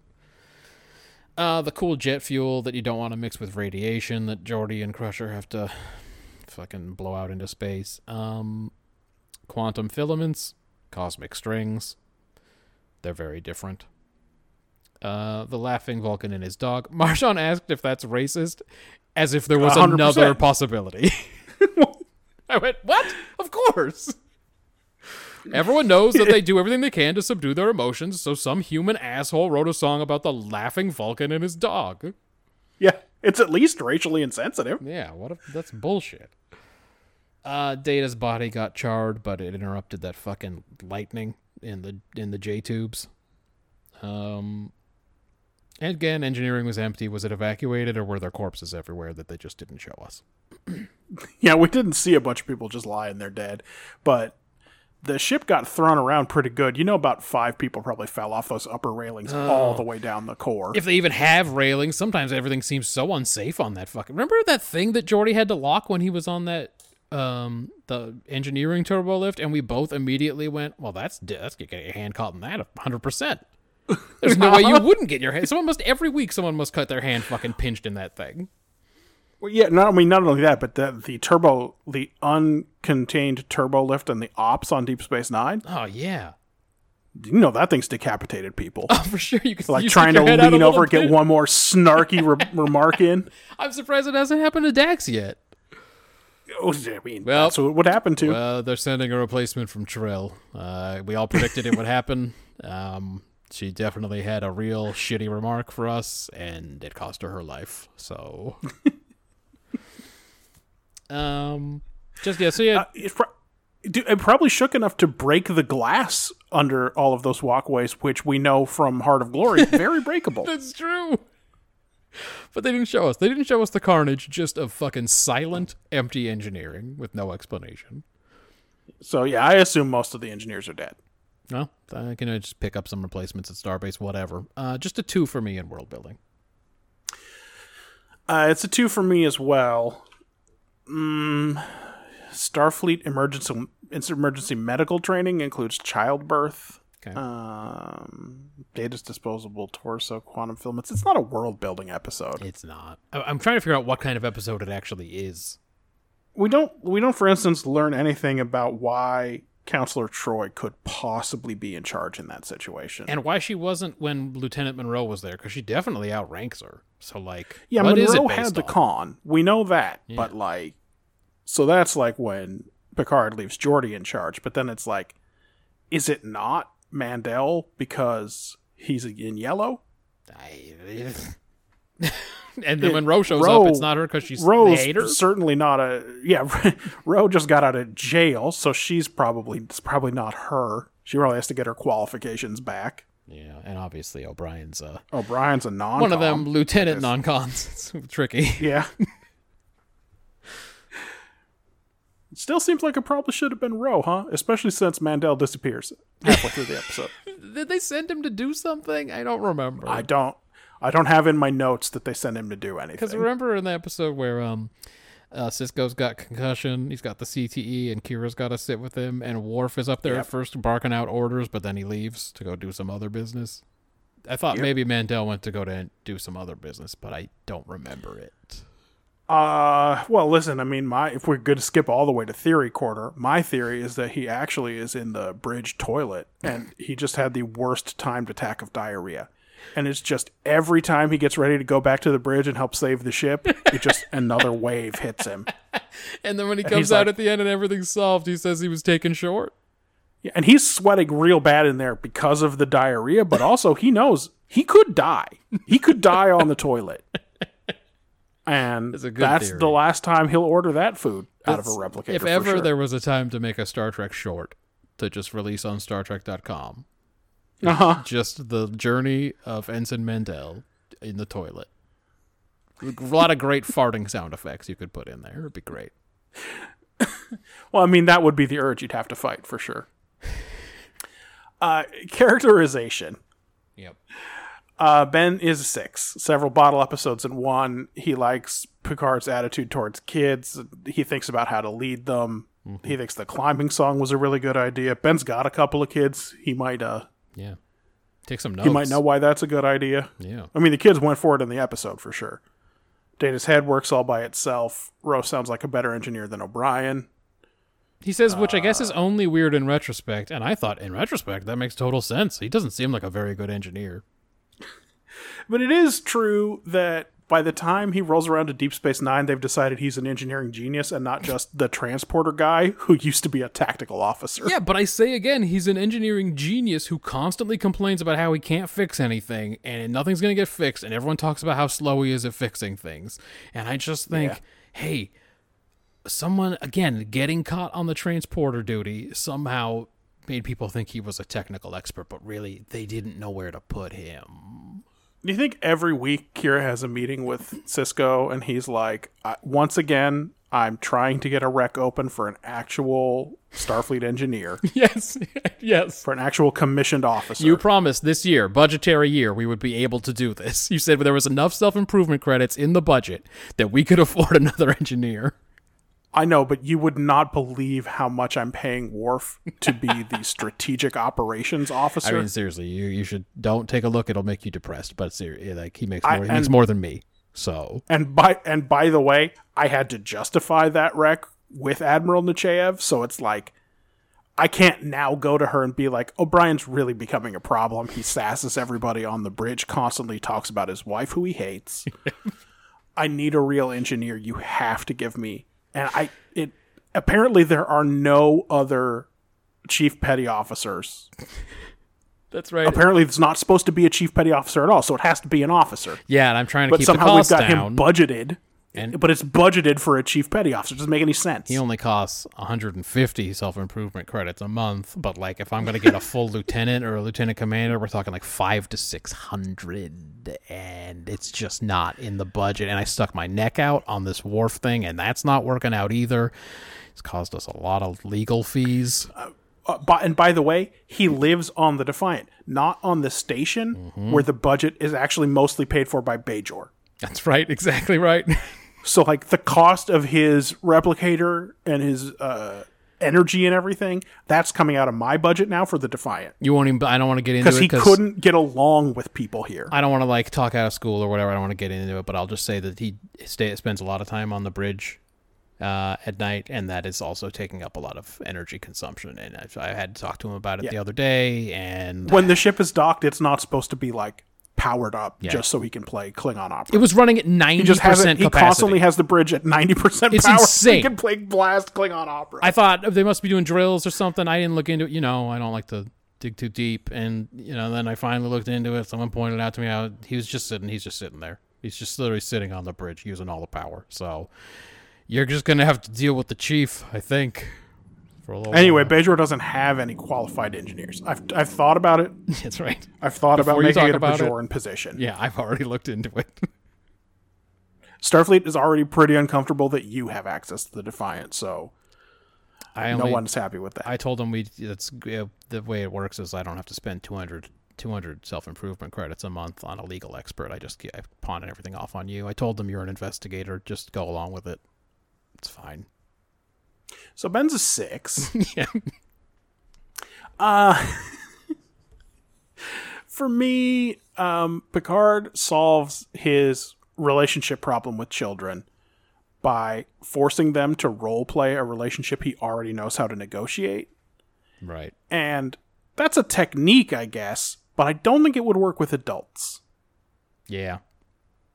Do you know what I mean? Like, I don't think that this coping strategy that he hits upon here is going to help him with, say, a woman.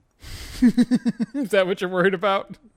Well, he's not good with them. That's the other area where he's a little bit off. It's That's not just kids. Definitely the other women. real weakness in his game is uh, dealing with women in his casual, in his personal life. So I don't think he can.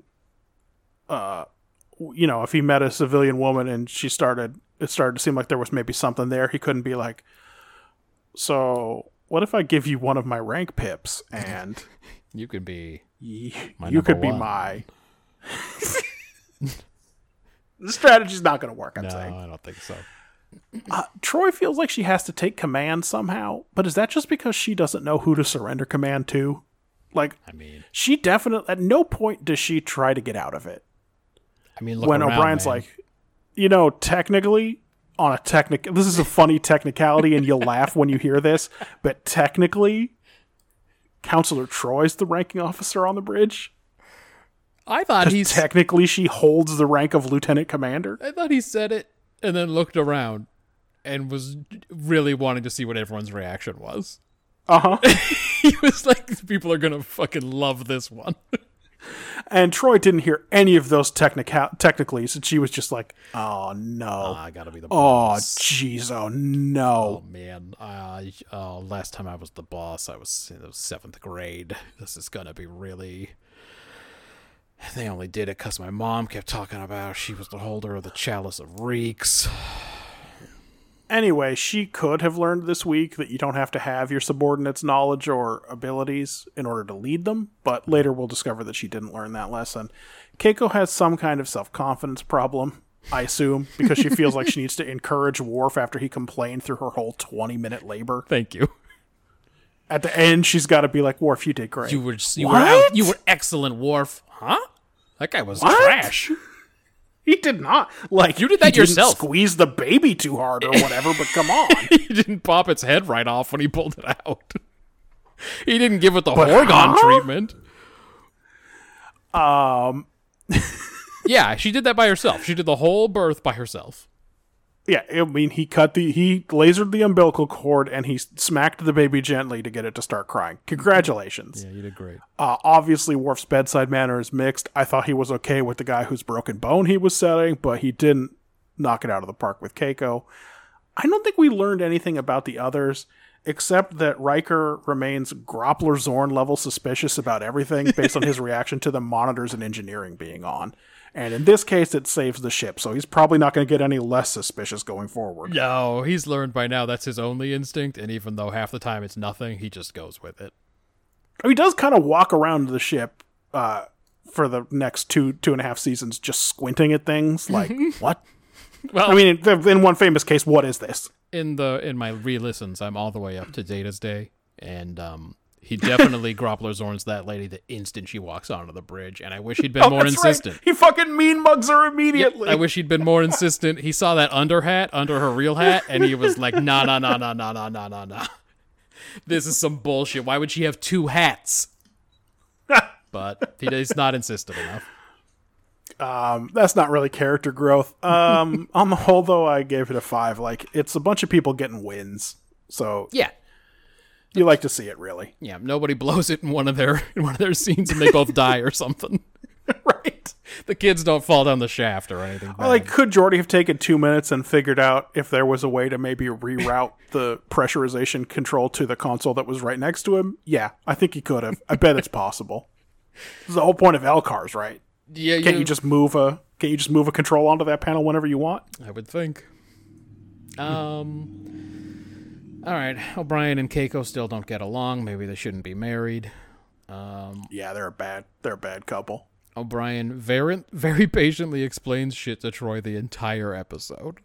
Like he thinks this is gonna be good for him in some way. I think it's gonna maybe Riker will like him more or something. Maybe Riker in the future won't tell him he knows what he did, even though he does know what he did, because he is so patient with Troi the whole time. That's true. Uh, Keiko basically delivers the baby all by herself and is still looking out for Worf's emotional well-being. So we both saw that. That's wild. I, I assume that's again the writers' room's bad attitude about women. She has to be nurturing, and that's how we'll like her at home. Because if she tells Worf he's a piece of shit, then we won't like her. she's gotta, she's gotta tell Worf he did a good job after he's been kind of shitty to her. She like literally tells him he was um, I don't know. if She says he was amazing or if he was incredible or something. But I just went, wait a minute, what? Uh, Crusher wants Geordi to be a dang singer for some reason. Oh, it's for a musical. Great. They're they're starting that whole thing. Yes, they're doing I guess- Pirates of Penzance. Maybe it started with the Barkley episode, I guess, actually, but now she's just constantly going to be going around bothering people about doing stuff, plays and musicals and things. So He sings two bars, says he doesn't want to do it, and she just puts him on the pad as modern Major General. That's right. Uh, Picard still isn't comfortable around kids, but he does about as well as I would. I hope I get better. Um, Well, you're about to get a lot of experience, reminds me of that. and luckily over a much longer time period. yeah, reminds me of that SNL skit Duolingo for kids, for the people who don't know how to talk to kids. And the main thing that you learn in that commercial for it is cool backpack. So, I need Duolingo for kids. I think. Um, let's see. He finds a way to engage them and keep them in line. So he did a really good job. I guess he's cured. Yeah, I guess all he had to do to get over his weird fear of kids was like spend five minutes with kids. I don't know. hey, he doesn't hang that plaque up in his office, by the way. I mean, We don't we don't see it at any point in this series. We don't see it when they're when he's throwing the was gonna Kurlanes- say. Kurlan naiskos down. He doesn't throw the naiskos right on top of end it. of Generation. he doesn't just fucking throw it and shatter it all over that thing. He doesn't uh, take the plaque, stab a hole through it with his inner life flute, and then throw a bunch of the in, inner uh, parts of the life from the Kurlan naiskos at it or anything. It makes me laugh. That, that part of that Red Letter Media review where he goes, "Oh no." It just throws it away. It Makes me laugh so hard every time because you remember how fucking boned out he was for that thing. He can't even believe, he can't comprehend what he's seeing. But then, and sure enough, When he finds out it's intact, it's like when the dean sees Jeffrey in Aviator. he fucking falls to the ground, just jizzing his pants the whole time. just spasming. Yeah, but no. After the Enterprise crashes, he's like, "No, this isn't what I'm looking for." um, about five minutes after Lieutenant Monroe's panel explodes and she dies in front of everyone, Troi goes, "Lieutenant Monroe, bitch, she been dead for ages. You just noticed?" Her soul is already being judged. yeah, it's over, man. Like she that was a long time ago. Uh Troi finds her command voice, command pose, and all of the rest of it by the end of the episode. Rose Do you says think at some point she thought to herself, "Oh, now I see why people think this leotard is silly. I do feel like I'm here giving life or death orders in my purple jumpsuit. and like the way she I got to start wearing a uniform. I hope something comes along later that forces me to make the switch. because now it's like I'm kind of married to it. Like if I switch out of it now, I can't. If I I'm sw- if I do it now, people will be like, ah." When she was in command, ah, see now that she's had a taste of command, she's gonna start wearing a uniform, start showing off those lieutenant commander pips. I'll keep an eye out for a good reason to do it. That way, people won't associate it with this event. It's got to be organic. by the end she like she's so like confidently she like s- does a picard and sits down in his chair and everything. Um uh rose says nobody will get out of this without or nobody is going to get out of this by playing it safe. How come nobody said to Ro, get out of what? Get out of the, get the broken ship? What do you mean? The whole ship's broken. We're not getting out of it. What are you talking about like what does she mean when she says that Also, she fucking hotwires a panel, and no one says to her, uh, "Did you see what happened to Lieutenant Monroe? Yeah, that's- Do you think that's safe? Do you think that's safe and smart to be doing that?" She just would have said, "We're not going to get out of it by playing it safe." Like, it's just an insane thing to say to somebody, but no one calls her on it. Yeah. Uh, Data sacrifices his body to help Riker save the ship. Riker initially doesn't want to put Data in the sparks, but once he knows about the cool head trick, he's kind of down. Also, by the way, they're taking a risk. They're betting that Data's fucking shielding will keep his brain intact. Seems like they could have taken his head off first and then kicked his body I was going to say, just kind of place it in it. All just right, push it in so just le- just lean up against the thing so you won't fall down while I take your head off, and then I'll just kick it in. yeah, I don't know. Definitely know. was a better way to keep his head safe, but I guess Riker couldn't think of that. No. Uh, you'd hope Data could, but I, yeah, no, he could not. Um, Oh, Data fucking the dude who's constantly sticking his hand in portals and volunteering to die. but I The guy whose end is he just Superman's across the sh- uh, open space at another ship and then blows up. Yep. Yeah, I guess it's, you shouldn't count on him for that. Um, but Yeah, he's not going to come up with a way to save his own life. initially Riker looks real kind of grossed out by using Data's body to turn off the lightning. But once Data's like, no, no, no, my head will be cool. You can take my head off. Riker goes, you sure? He's like, he turns around. He's like, yeah, okay. Well, yeah, I can do He that. just does say, "Well, like you said, we don't have a lot of options." Okay, I'll take your head like a football. um, Worf, Troi, and Ro are kind of bad. Everyone else is pretty competent. The only reason I say Troi is bad is because she looks so feeble in the first half of her plot. You go, what's happening? It's hard to watch. You're like, oh no, she's blowing the whole thing. She's her voice got quieter again. You definitely get the feeling like she's not supposed to be on the bridge, but Picard keeps her up there. And why does he keep her up there, Matthew? Because she's We a know space from- weapon. That's right. She's know from the price. his it's number one space weapon. space weapon that he uses way more often than phasers or photon torpedoes. She should have been in her office where someone's dead husband's music box fell on her. And she went, ah, good thing I don't have any problems with music boxes. That's right. Good thing this isn't traumatic at all. Never met a music box I didn't like. Well, by the way, she probably wouldn't have had all those problems with music boxes if she'd stayed in her office. it's Picard using her as a space weapon is the problem. That's true. He had that fucking the Dowd knew it and had to put a stop to it. He's like, not gonna get me with your weapon. Check this one out. no, but for real though, I can't joke about that episode because of all the migraines I've had in my life. I can't do it. It's very, get it. very hard to You watch. get it right away. when Yeah. she's saying somebody make it stop and she's crying in the mirror and I went, oh yeah. Oh, that's like me with that uh, uh, Parks and Rec episode where Chris Traeger's sweating and looking at himself in the mirror and saying, "Stop pooping." that's my trauma. when he comes down with whatever whatever intestinal Uh-huh. issue he has. Yeah. Yep.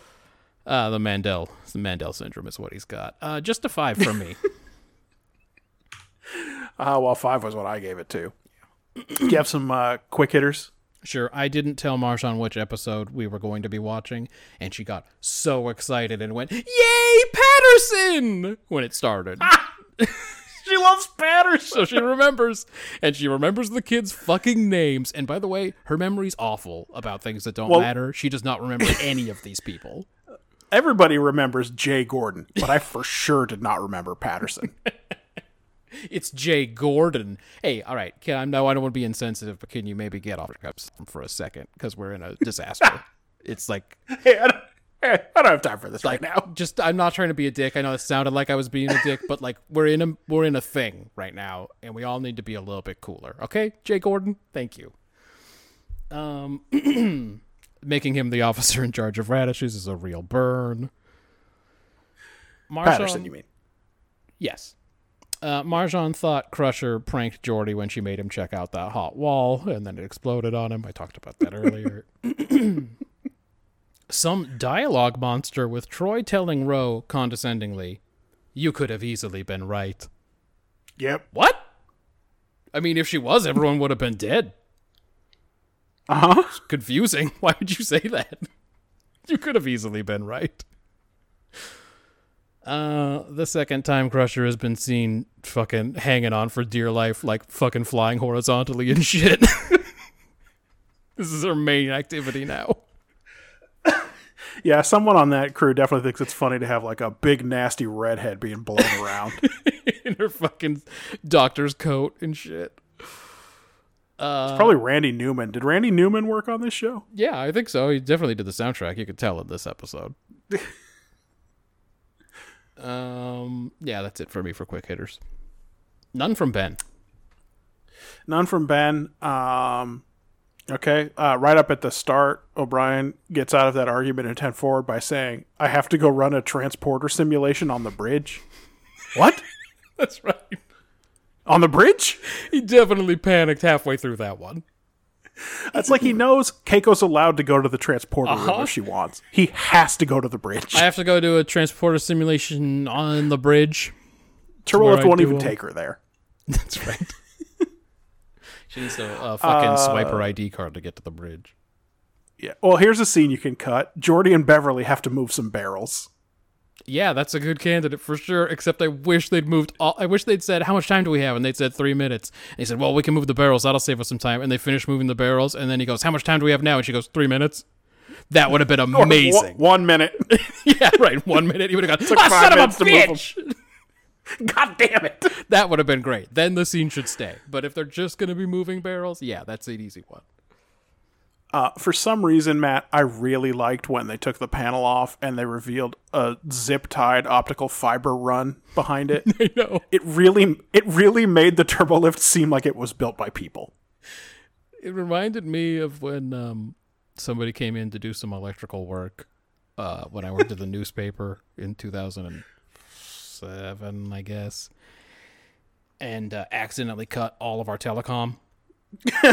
Yeah. And it just looked like that the rest of the day as they were trying to fix it, just that shit open. And I thought, oh, good, the technology of the Enterprise is about what the technology of the Patriot Ledger was circa 2007. Yeah. For sure. I'm sure when he said that was uh, fiber optic cable or whatever, it probably seemed in 1989. Oh, no, this is like probably 91 or something by now, but I'm sure it seemed fancy. But like, I definitely was like, well, yeah, that's what it would be. Yep. Got the telecom all set up. That's good. All right. Uh, you already talked about the laughing Vulcan and his dog. Apparently, some people thought that that might be a reference to Sybok. And then whoever wrote this said, What? What's a cyborg? I'm sorry. Are you I, kidding me? I haven't you think we Star Trek. remember what happened in Star Trek Five and we wrote a little nod to it into this episode? I'm glad that someone finally said, "No, that wasn't about nothing." That's just uh, Uh, Matthew, is is this the lamest version of Frere Jacques we hear in TNG? uh well, I don't remember hearing these kids do any spontaneous fucking fucking going off on their fucking solos and shit the way he does. It wasn't jazzy at all, man. I don't understand. They just sang Frere Jacques normally. it's fucking annoying, actually. I thought we were gonna. The most interesting thing about it is how the kids actually sing it better than Picard. well, you do often complain. One of those about kids his- was singing Din Dan Don like the French do. you do often complain about his uh real D grade French that he tries Yeah. to do. Uh, it's for me, it's the hardest part of the otherwise delightful to watch episode one one zero zero one zero zero one. Oh, when he when and he Minuet. French to Minuet. yeah, Yeah. yeah, yeah. Boy, that Not is a great episode. Riker rolls up on the bridge at the end and announces she's, she's gone. She's gone forever. I spent five hours trying to get her back. told the computer then more. Geordi has to go. Is he talking about a holodeck woman? I told the computer more sultry eleven times. Did he and Picard both like the same holodeck woman? They both seem really shaken up. It is. That episode was so baffling and full of insane shit. It's really a fucking wild. I missed season one. Did I say that already? I want to have it back. season season one was wild in an amazing way. The Now way- we're in season five, where everything is more mature as far as making a TV show, but it's a lot less fun. Data's emotional panic at having lost the Enterprise, the way that commander on that station is so handsy with Tasha Yar. Obviously, the way Riker thinks the Bynars are perfect for it, even though this is the first time he's ever come in contact with them. The way the Bynars steal the ship, and then at the end they go, Well, we didn't ask because you might have said no, and everyone goes, It's okay. It's totally fine. Have a The good Bynars day. seem perfect for this, even though this is the first time that I've ever come in contact with You know what? I'll just, I'll shut It up. gets quieter and quieter. you know what? Never mind. I'll shut up. Sorry. Bynars seem perfect for this, even though this is the first time I've ever come in contact with them. Uh, remind me to do a slowed down version of that, Yeah. so we could see if it's like uh, Slurred. the- whatever that show was. The way he Um, constantly slurs. The uh, Starfleet Emergency Medical Course must be pretty thorough if it includes childbirth. Yeah. But I guess if you're going on a ship with families, uh, the plaque reveals that these children are Jay Gordon Graas, Patterson Supra, and Marissa Flores. Okay. Those are basically the real life names of the kids. Um, Marissa shows up. Last in- names. Marissa shows up in a step by step episode as Mark's bully, and um, a hundred percent. As soon as I seen her, I went, "That's Marissa from Disaster." She had um she had an old face. Does that make sense? like her face looks older than her body. yep. So I also thought, oh, this girl's probably done a bunch of stuff. To be fair, they put her in a pink jumpsuit that uh, Yeah, makes yeah, her look is. like uh, I don't know, like a Power Ranger or something. A pink jumpsuit with a pink vest over it. yes. And what white boots? It was not good. White boots. But she did look like they put her in some weird little Well, kid clothes. Jay Jay Gordon had a fucking Cardassian diamond right on his uh, breastbone for some reason. Maybe he's a Cardi lover. Maybe O'Brien should tell him so. about it. And then as he's beating him senseless, the would go, "It's Jay Gordon." Did Mandel get bad diarrhea and spend the rest of the disaster on the pot? Yep, said that already. Nice. They couldn't have had the actual child actors make the plaque. Uh, like some PA had to do their best TV readable children's handwriting, where it's you could they used a ruler for the baseline for all the letters. yeah. Yes. Uh, Patterson did the back piece though. Patterson did the back piece, yeah, which uh, you may note is perfectly square with the rest of it. It's just the holes are drilled a little weird. Yeah, again, whoever was on it didn't necessarily nail it. They did it too good. That's all I'm saying. Uh, I give best actor to Keiko this week, and worst actor to Data when Riker touched the wrong port. when he did his uh, face. Yeah, hate this fucking guy. didn't like that. Don't have anything good to say about that. Yeah, I agree. All right, fuck, we did it. We did. It was a big one. I mean, I think we spent half the time talking about TNG, but we fucking did it. Well, it was disaster. It wasn't just a random one. It's true. It was tied for 100, and, tied with 150 other episodes for last place. Yes. Uh, the scores are in this week. Uh, no real stinkers. I was gonna say twenty is one of the better losers we've had recently. Not true. All the way just as recently as week one hundred one, a twenty-seven lost. So. Yeah. Uh, third place this week with twenty points. Voyager, Latent Image. Uh, definitely a lesser work. Not amazing at all. Uh, 24 points, Deep Space Nine, Things Past. Uh, I scored it six higher than you, so It was if actually you and I had winner. been in sync on this one. It, yes, it was actually my winner. If you and I had been in sync on this one, it would have uh, been below even Voyager. You know, normally The we're on the this same page, but last week we had different winners, and this week we had different winners. So It is true. It is true. We were in agreement two weeks ago on Ensign Ro, Mm-hmm. And the week before that on the assignment. It is usually the case, but um, the last two weeks we've been apart. But the episodes have been pretty mediocre. We don't have uh, no, no, we don't 30 even have a light green score. No, yeah, no thirty pointers in the last uh, last six episodes. So, uh, yeah, the winner disaster with twenty eight points.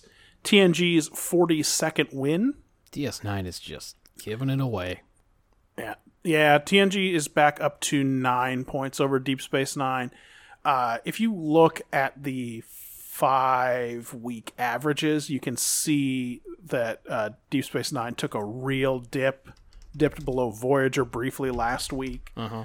Uh, in the three eps, they're still below Voyager. Uh, their three ep average is 17, which is Dang. pretty lousy, Ain't but right. uh, Ain't a good score. definitely not the worst. The worst is uh, Voyager at week 90 had a three episode average of 10.33. Real bad. That's extremely terrible. Yeah, they're not good, huh?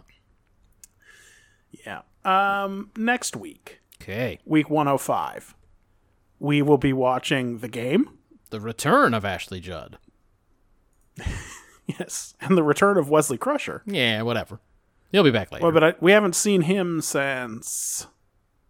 oh, yeah, good question. Was it Final Mission, Well, or has he it- been back? Hey, I don't think he's been back since the final mission. All right. If only it had been the Final Mission, his character would have been much more beloved. Yeah. He wasn't in any of these. Nope, I think it was it. Final Mission, and then the game, and then he comes back again for uh, first duty or whatever. Yep, yep, yep, yep, yep. Uh, so, yeah, we'll watch the game. We're watching for Deep Space Nine, something called The Ascent. I know which one it is from the uh, name of the episode, and if you were sick of Odo, too bad. It's just a lot more Odo next week. Is he real tortured? Uh, yeah, physically even. Ah, fantastic. Yeah. Um, but frankly, Matthew, I have the fantastic job of Yeah. describing next week Bride of Chaotica. Ah, thank God it aligned that way. That's so great. I didn't want to talk about it for sure. So everyone uh, before before the next Star Trek episode comes out, everyone get real comfortable because I'm sure I'm going to be screaming about it for a solid hour. Yeah. Um actually that might be okay, so I got some business. I got some work business next week that might interrupt this pod show. So we may have a we may, we have a dead week in there, so it might be like a 3 week thing. Or 3 weeks from now that's what we'll do. And in 2 weeks we'll do mailbag, more flags. Um so I think that's pretty much guaranteed, but we'll know we'll know by next week. Um but send us mail. That's uh, at Brother8 on the Twitter machine, brothers at brother8.com on the uh, email machine. Uh, you go to brother8.com. You can check out the flags. It's a lot of bad ones. The state flags Yeah. aren't good. Uh, not We're awaiting some judges' decisions still on that on the bracket, but Okay. we have uh, some time to collect them. Um, you know, some of the national flags were okay. There aren't very many of the state flags that are any good. So far, there haven't been too many. Yeah. Um, and obviously you can catch us on all them podcatchers, and uh, that's the whole that's the whole deal. It's a Star Trek week, so uh, as you believe, so shall you do. So shall you do. As you believe, As you believe, so shall you so do. Shall you do? She tells him his quarters smell like Klingon shit, and he's got to put up or shut up. Every time she does something wrong and someone's mad at her about it, she just turns it right around on them.